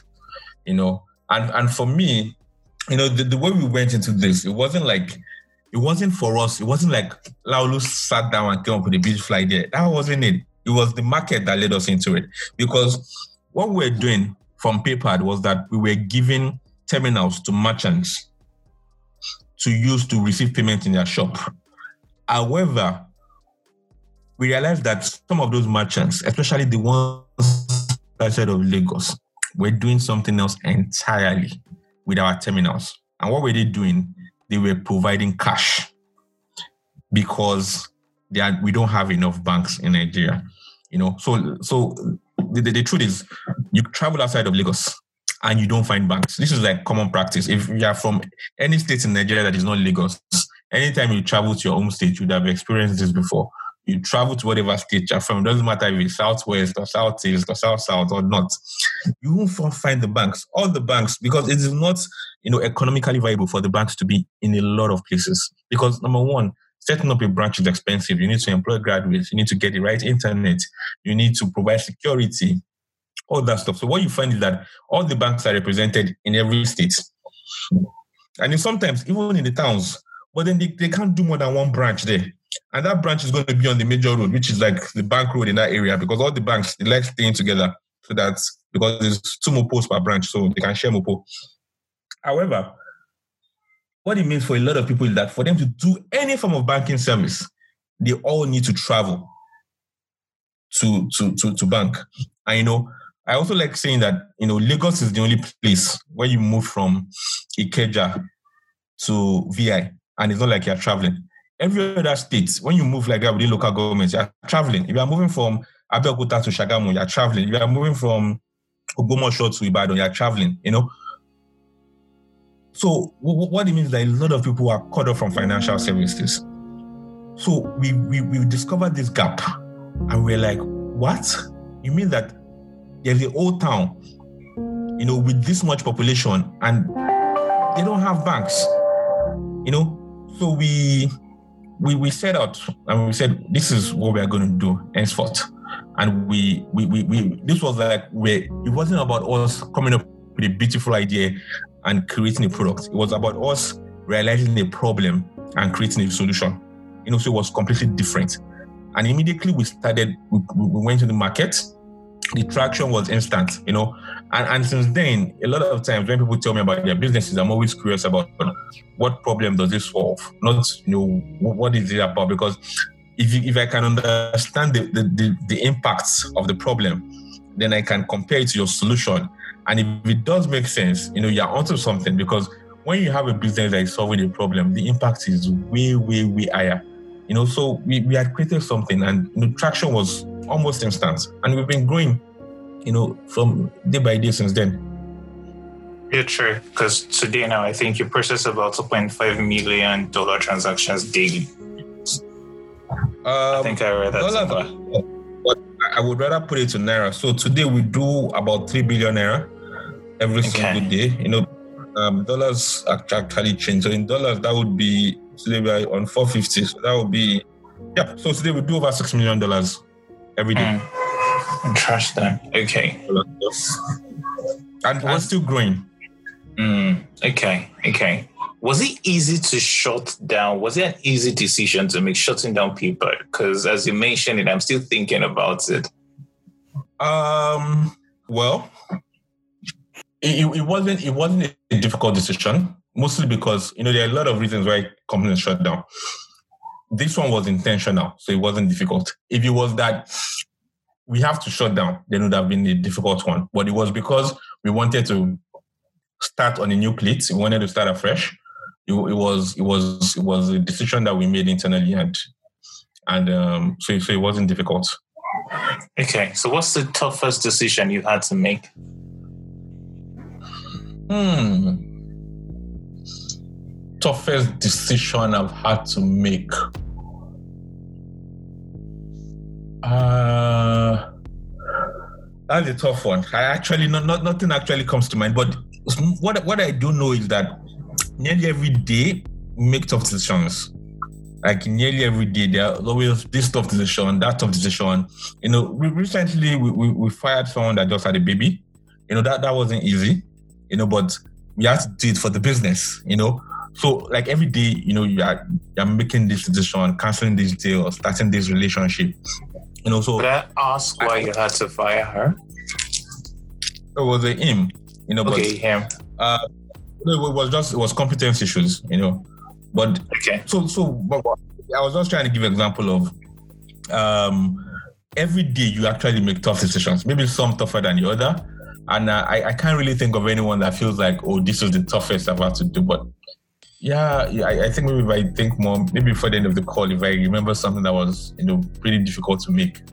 But okay. Yeah, okay. I also I think that as leaders as well, um, you always have to make decisions. That's that's the job. If you don't make decisions, you would um, you you you you can't lead. You know, so you need to take back as much input as you can, and then at the end of the day, your job is to then decide what you're going to do to move forward. Okay. Okay. So it took you about 10 years to let's say uh, start reaping the benefits of the hours and work you put in between 2006 and 2016. Wow, I actually never thought about it that way, but you're very, very correct. Oh, well, mm. would many entrepreneurs they be that patient? Oh, nowadays people are not so. No, no, no, no, no people are not. But then also it depends on it depends on the vision, you know, and the passion on, on what you're working on. Um, entrepreneurs are different. Like I, I, I, there are guys I used to mentor that they're working on the business and it's really tough. And next thing, boom, they've relocated. You know, and when they relocate, they're not relocating to go do the business. They are going to go and get jobs. You know, there are even guys that were entrepreneurs there in Nigeria, and boom, they've got they relocated and they've gotten a job. A lot of people give up on their dreams. Let me just put it that way people have dreams and then you know they give up. But I think that a key part of success is perseverance, and um, a lot of people don't have that. So, but but you know, once you do, once you can, if you have that, you know, it will help you go a long way.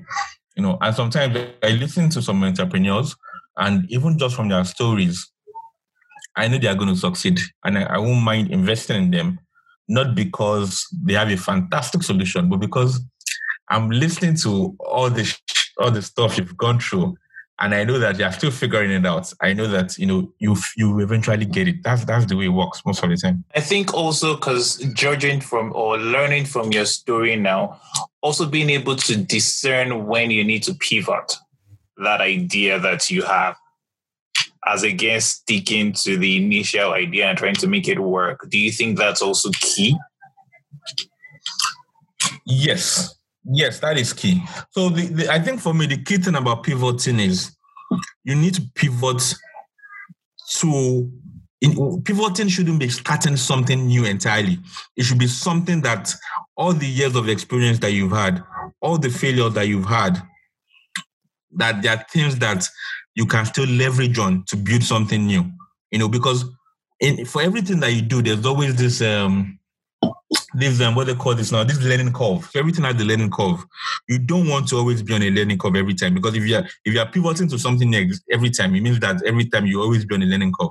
So you are going to make mistakes, right? So you pivot, you know, but what you're pivoting to is not something that you're starting the learning curve fresh. You've already made your mistakes. The only thing reason you're pivoting is because you now have a good understanding of what the market wants. So looking back now, what were some of your mistakes? Um, so generally, for me, as a, as a, as a rule, I don't dwell a lot on mistakes because I, I like thinking about it as you know these are things that I do that I, I have to. There are things that I have to to to learn from. You know, so I have to go through this and learn from it. Um, so sometimes I think about maybe I could have managed certain people better in terms of employees. You know, so those, those are part of sometimes I think about certain employees and I'm like, ah, that guy had a potential in this. So, but you know, it wasn't actually mentored right to be able to deliver certain potential. So there are some mistakes from that as well. Um,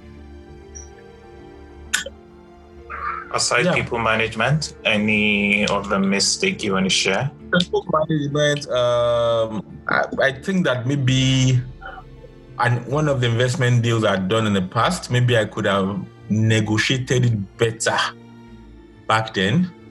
Sometimes I think about that as well, like, wow, I should have negotiated that deal better. So I okay, have, man. you know, oh, like I, I felt like I, I agreed to a lower valuation at that time, you know. But um, all those things they come with experience, you know. So yeah, I've gone through that. I can't make those kind of mistakes again. And um, yeah, so I, I I don't really dwell on mistakes that much. I just I take it as they happen um, the ones I can quickly correct, I correct and I move on. Okay. Uh, so within this 10 year period, when would you say you felt most alone? I would say maybe during the period where, you know, things, things weren't working out. When things weren't working out, I would say that period between maybe like a 2009 when we launched to a 2000 and, um, 2011, maybe. Um, of course, I had my partner Shegun, but yeah, it was it was pretty much just two of us, with me especially, me especially carrying the bulk of it. So maybe that that, that was the period. What helped you that period? How did where did you draw strength from? I, I think it, it is first of all just my the, the the strong belief that I have the conviction that I have that you know I had to succeed. Um, I think that that conviction is um, is, is is is is is a fantastic one. I believe that you know I, you know I am really going to succeed. Part of what you, you said about having doubts, I, I, don't I don't have those doubts. You know, so I just know that I am going to succeed, and I had this vision of what I was going to create, and I was going to work out, and I could imagine and I could see it working out beautifully. You know, so I, I more or less just used my vision to get through that in terms of my personal vision of how this thing was going to end up to be successful at the end of the day. Okay. Okay. Um, what are your fears or insecurities today? But business wise, it would be the major risks that we face, which is um, there are usually maybe just two of them. The first one is regulatory, you know, because sometimes regulators they don't really their job is not to really care about you, you know, so they can just come out tomorrow and set one or two laws or create a policy that just messes up you know, your business and your cash flow. Um, but the good thing is that because we already know that these fears are there, you're already looking for ways to mitigate against it. So regulatory issues are one. The second would most likely be um, just you know market threats, you know, and then um, I, I would say three. So second one is market threats from most likely maybe from a competition that currently doesn't exist. Maybe like a telco coming into the space aggressively with endless, endless, endless cash. You know, things like that. I think that you look about, you think about that. It's like having a shop that is doing well, and all of a sudden Walmart moves to the next streets from your shop. You know, your business is in trouble. You know, so um, threats from competition is there, and I, I think that the biggest one is probably maybe like the fear of, of the unknown in terms of innovation because we're in technology you know certain things come out and they can just take you out of business just like that. You know so you, you need to and I, I think the solution to that is just really being paranoid. So take for instance let's imagine that i we were in, we were in brazil and we had a mobile app solution for financial services. And all of a sudden you know Facebook just launched payments on WhatsApp in Brazil, I, I, I, the impacts that would have on your business will be very, very, very, very thick, depending on the amount of loyalties that you've been able to build in your solution anyway. But you know, those are fears that you need to really think about because technology is really moving very fast and some things can just happen and today you're relevant, tomorrow you're not relevant. So that fear of the unknown is always there. But I think what I, what I do is um, there's this concept of you know only the paranoid survive. You have to be paranoid, not paranoid in a negative way, but just always looking over your shoulder, always understanding what is coming, what the competition is bringing, and you know be able to process all the information and try to to build something against it and make sure that you know you have what they call what what, what people call a moat. You know, like you have a defensible position. So looking back now, if you were to start again, what what would you do differently? Um, I think um, maybe right now, the easiest way to build a startup right now, right now, and get funding is to actually finish from an Ivy League, or even not finish, just drop out from an Ivy League school. So, what would I have done differently? Maybe the only thing I would have done differently, you know, but the thing is, life is tricky that way maybe if I had done that, maybe I would have gone in different paths. But you, you never know. We would have been trying to get into an Ivy League school. I mean, like rather than going to OAU, you know, maybe like a, one any of those schools. Once you finish from any of those schools, fundraising is always like just like the snap of your fingers. People are willing to give you money because of you know you went to certain schools and finished from certain schools. You know, so I, I think maybe that would have really helped in the process of um, I would not have suffered as much but then at the same time, if I had done that, maybe I would not have actually gone the path that I went, or maybe my path may have been derailed. You know, so so you never know. So I think that you know, my my, my life has been intentional, um, and I have this strong conviction that God has a plan for me, and um, I tend to just do my part, you know. So one, one, one, one part of the prayers I used to pray, and I think I still pray every now and then, is you know I, I have to live a life where my life can touch billions of lives, you know. And if, if, if as long as I, I, I, feel like I'm doing that, I, I think like I, am doing the right thing. And so, so take for instance, you know, um, a lot of people are praying, right? Nigeria is a very religious country. People pray a lot, but God never throws money from the sky, or or you know, it doesn't happen that way. There are going to be certain people that are going to be used to bless other people, and every time I pray that I want to be that medium that you know God is using to touch all these other lives. So, and I think that I'm on course. The, the the company that I currently run, we provide a means of livelihood to over twenty thousand people currently. You know, so I feel like that is impact. I, I love what I'm doing because I'm creating ways for people to earn a living, you know? So it's something that I enjoy doing. It's something that I want to keep doing. So I, I really don't dwell on regrets. And maybe I would just have done the same things I've done, but I would just have wished that maybe it was a bit easier. Okay, okay. Um, so, what has been like your most inspiring moment on this journey? Uh,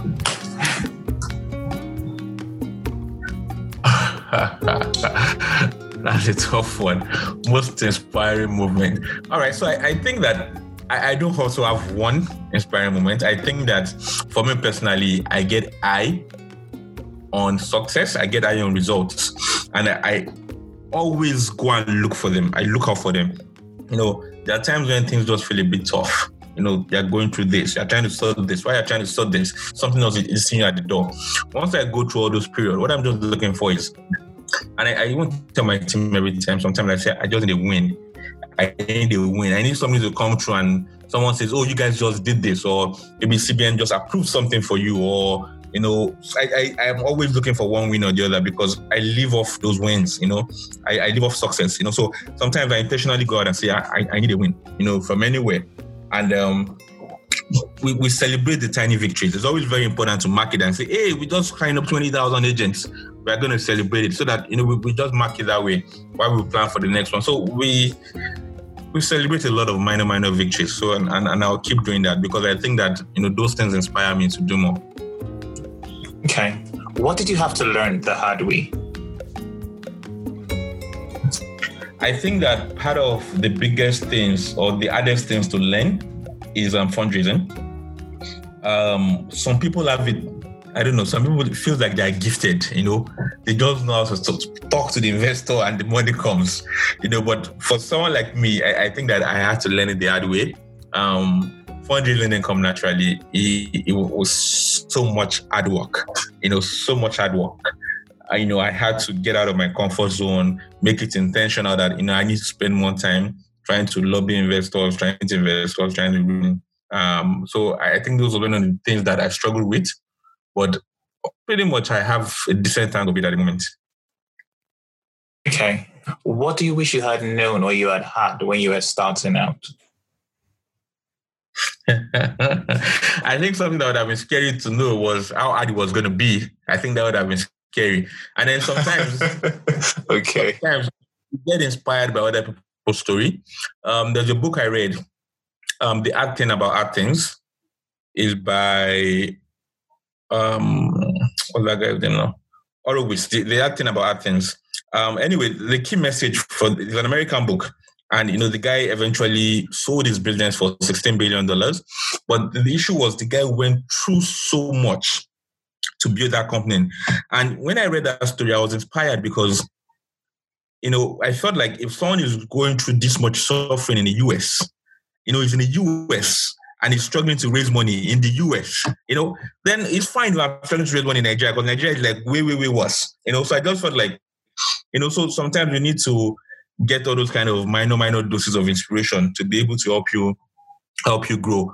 But um, something directly that I wish that I know now that I wish I knew then was um, um now I, I think I more or less learn every day and um I, I just take it as part of the journey.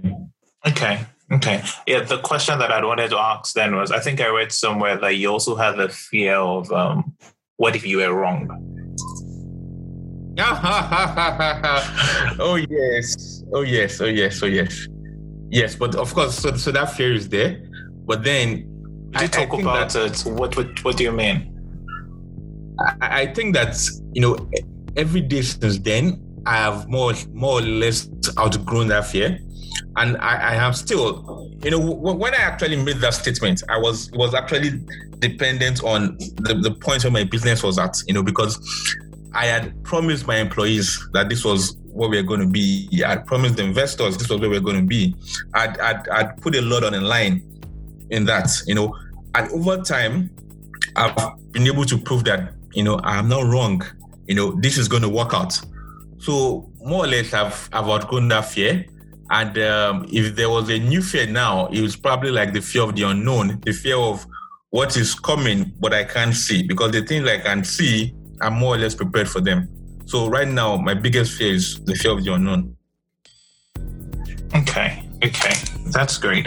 And now you're living your dream, I think. So, what would you say? All right, so let me correct that.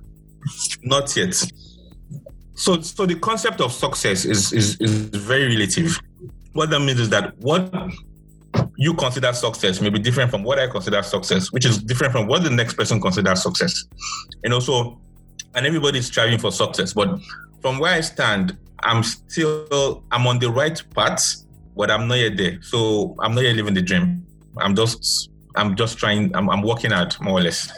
Okay, okay, but where you are at at the moment, um, what would you say are the not so good sides or the aspects you don't like about it?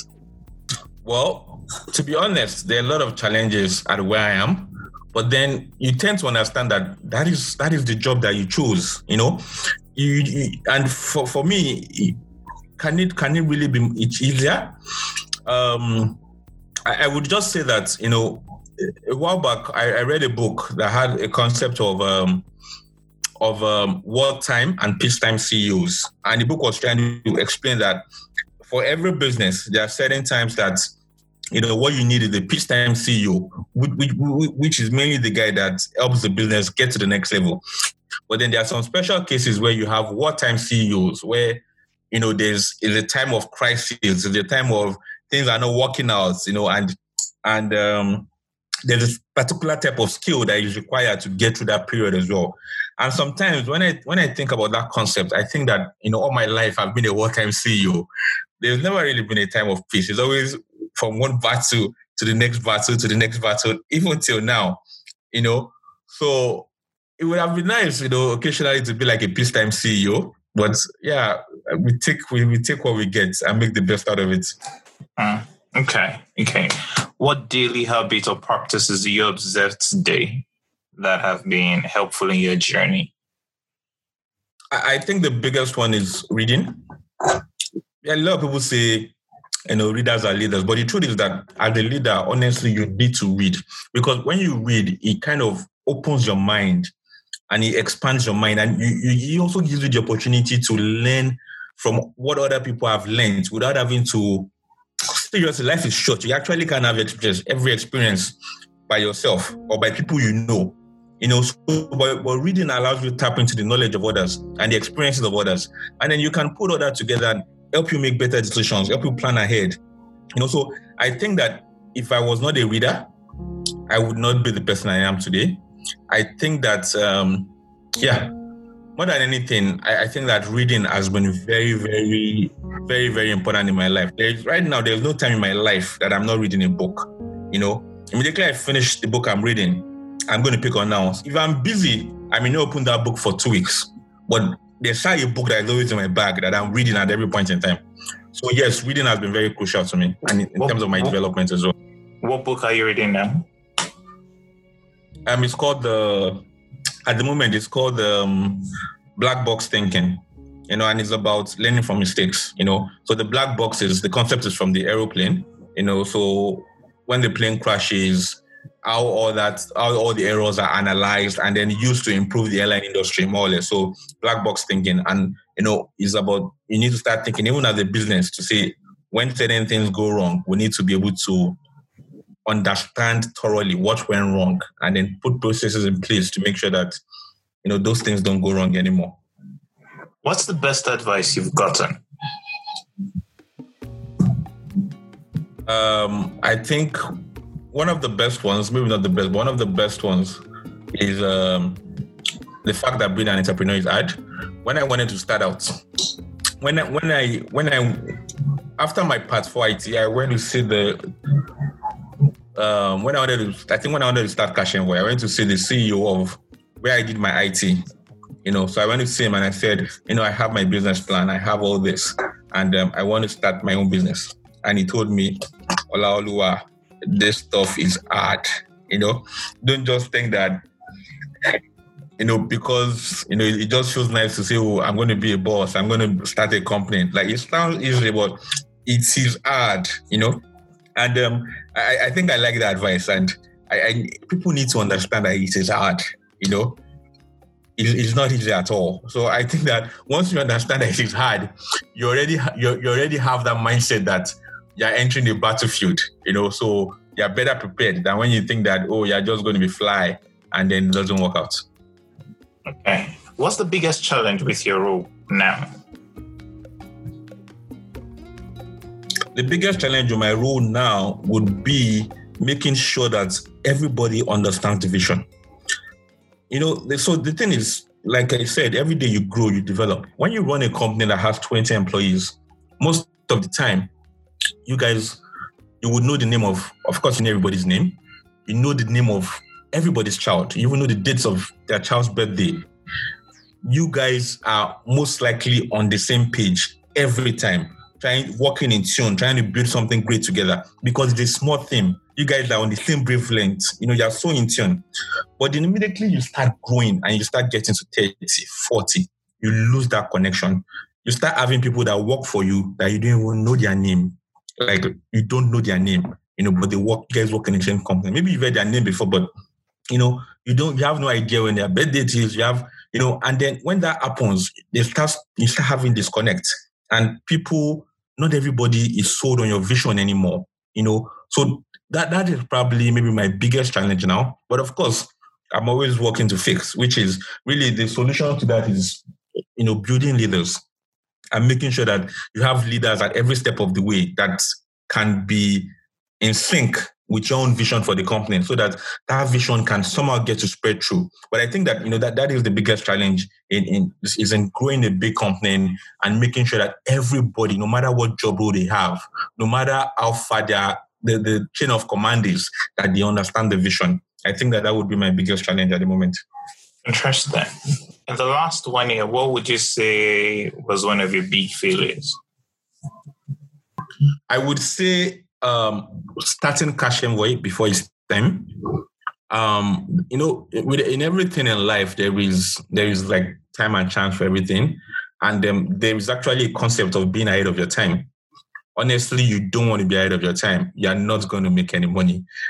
You don't want to be too early. At the same time, just the same way you don't want to be too late. You have to come at the right time. I think that CashEnvoy was a product that came way, way, way ahead of its time. You know, e-commerce in Nigeria didn't start scaling until Jumia and Konga came into the market. And that was what, 2012, 20, around that era, 2012, 2013, you know, but CashEnvoy had come so many years before that. And, um, you know, it, it, wasn't, if we had started CashEnvoy at the right time, we would have been able to, to fight better in that space than when we did. So I would say maybe that was one of the things that we didn't get right. But how do you know the right time? See, that's that's life, right? that's life. You the, the market decides, honestly. The market decides. So you need to be able to be bold enough to try and push your product in the market. And you need to be able to listen effectively to the market. And then you will know if you're at the right time or not. Okay. What's your best productivity tool? Um I would say Microsoft Teams. Okay. If you were a type of food, what would you be? uh,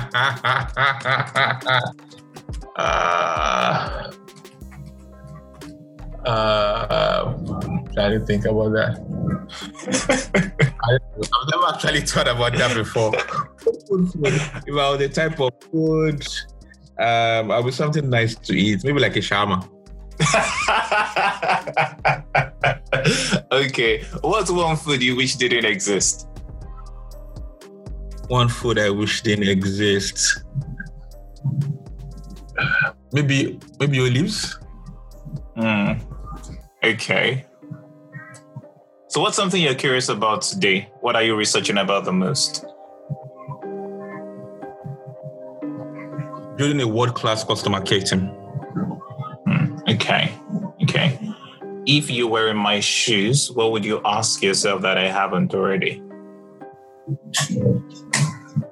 I think you've actually done a pretty good job. Uh, you've done a very good job, honestly. There's no question, or there's nothing you'd want to say that maybe I didn't ask.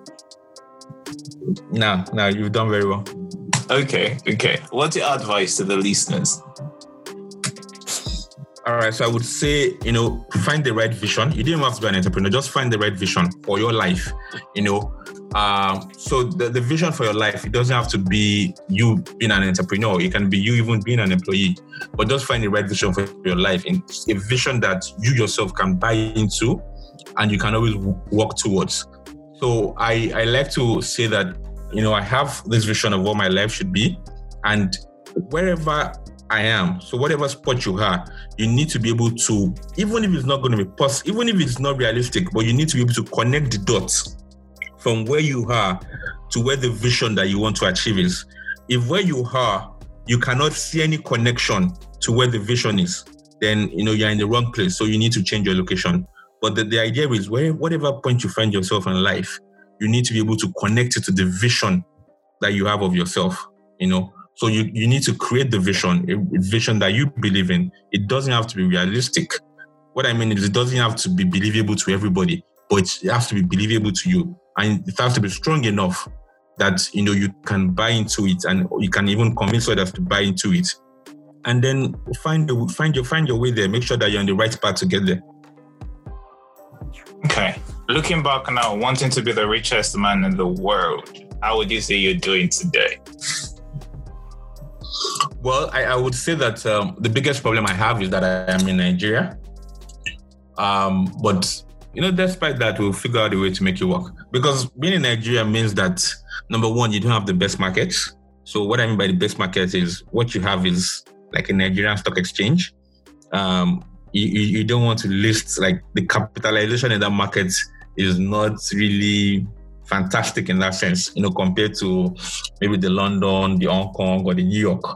You know, so that's you know the first issue in Nigeria. The second issue is the currency devaluation. You know, so you're making naira and making naira, but the truth is that every now and then you're actually getting poorer, no matter how much naira you're making, because by the time you compare it, you know, the US dollar value to the naira you're making, you realize that you're actually way poorer this year than you were last year, you know, on that international level. So um being the richest man in the world and being a Nigerian doing business in Nigeria is is is not is not an advantage at all. You know, so those, those are part of the challenges that we have. But um, what can we do? We're going to make the best of the situation we are in. Okay, is also where expansion comes in. Definitely, you know, so expansion comes in. Also, the, the plan is that at some point you need to look for how to port your business, you know, to to to a foreign-based business um, where you can have access to bigger markets. You know, because at the end of the day, being the richest man in the world is down to what people think that the value of your business is worth. You know, so Jeff Bezos being the richest man in the world is because the shares of his company keep going up, and that is because of what the people think that his business is worth. You know, so you have to be able to be in the right market where certain things would be able to impact you. You know, in that sense. So, yeah, but you know, even the, the point is that the truth is that even if I don't make it, it doesn't matter because I would work so hard to make it that wherever I find myself, we're pretty decent. Hey, that's good. That's good. How's COVID 19 impacting your business? Um, no complaints. No complaints. Um, so we are one of those businesses that you call a needed service. What that means is that, you know, people are always going to transact because what we do is we we are, we are a medium for transacting and as long as there's a pandemic or not people are going to transact as long as people are transacting we are still in business so no complaints so, at all so the lockdown didn't affect you guys your agents not needing to go and go out and stuff like that of course there were some challenges with agents being able to access cash but yeah it was expected we we, we, we still did very well during that period so no complaints Okay, that's great. Uh, who would you like me to interview next? So, off the top of my head, I can actually introduce you to my brother. We actually from an entrepreneurial family, you know. So we have um, um, two boys doing um, a lot of a lot of things. I'm in the tech space. He's in the agri space. Um, his name is Larry Awojoodu. Okay. Yeah. So exportation of commodities, and he has a good story as well. That's Olaoluwa Awojoodu. He's the co-founder and CEO of eSettlement Limited. Thank you for listening to our show this week. If you liked it, do leave us a review, a comment, and share with your friends. Tell a friend to tell a friend to tell a friend and to tell another friend. We would also love to read from you. So please do send us a tweet or leave a comment on Instagram at OriginsAF. You can also write to us at originsafricapodcast at gmail.com. Remember, do subscribe at wherever you get your podcast Google Podcast, Apple Podcast, Spotify, YouTube, SoundCloud, amongst others. Join us next time as we have a chat with Ore Runsewe, the founder and CEO of Arami Essentials. Our sound producer this week was Tumisha Jani, and the theme song was composed by Just Ritimi. I'm Oshaya, and you've been listening to Origins Africa podcast. Bye for now.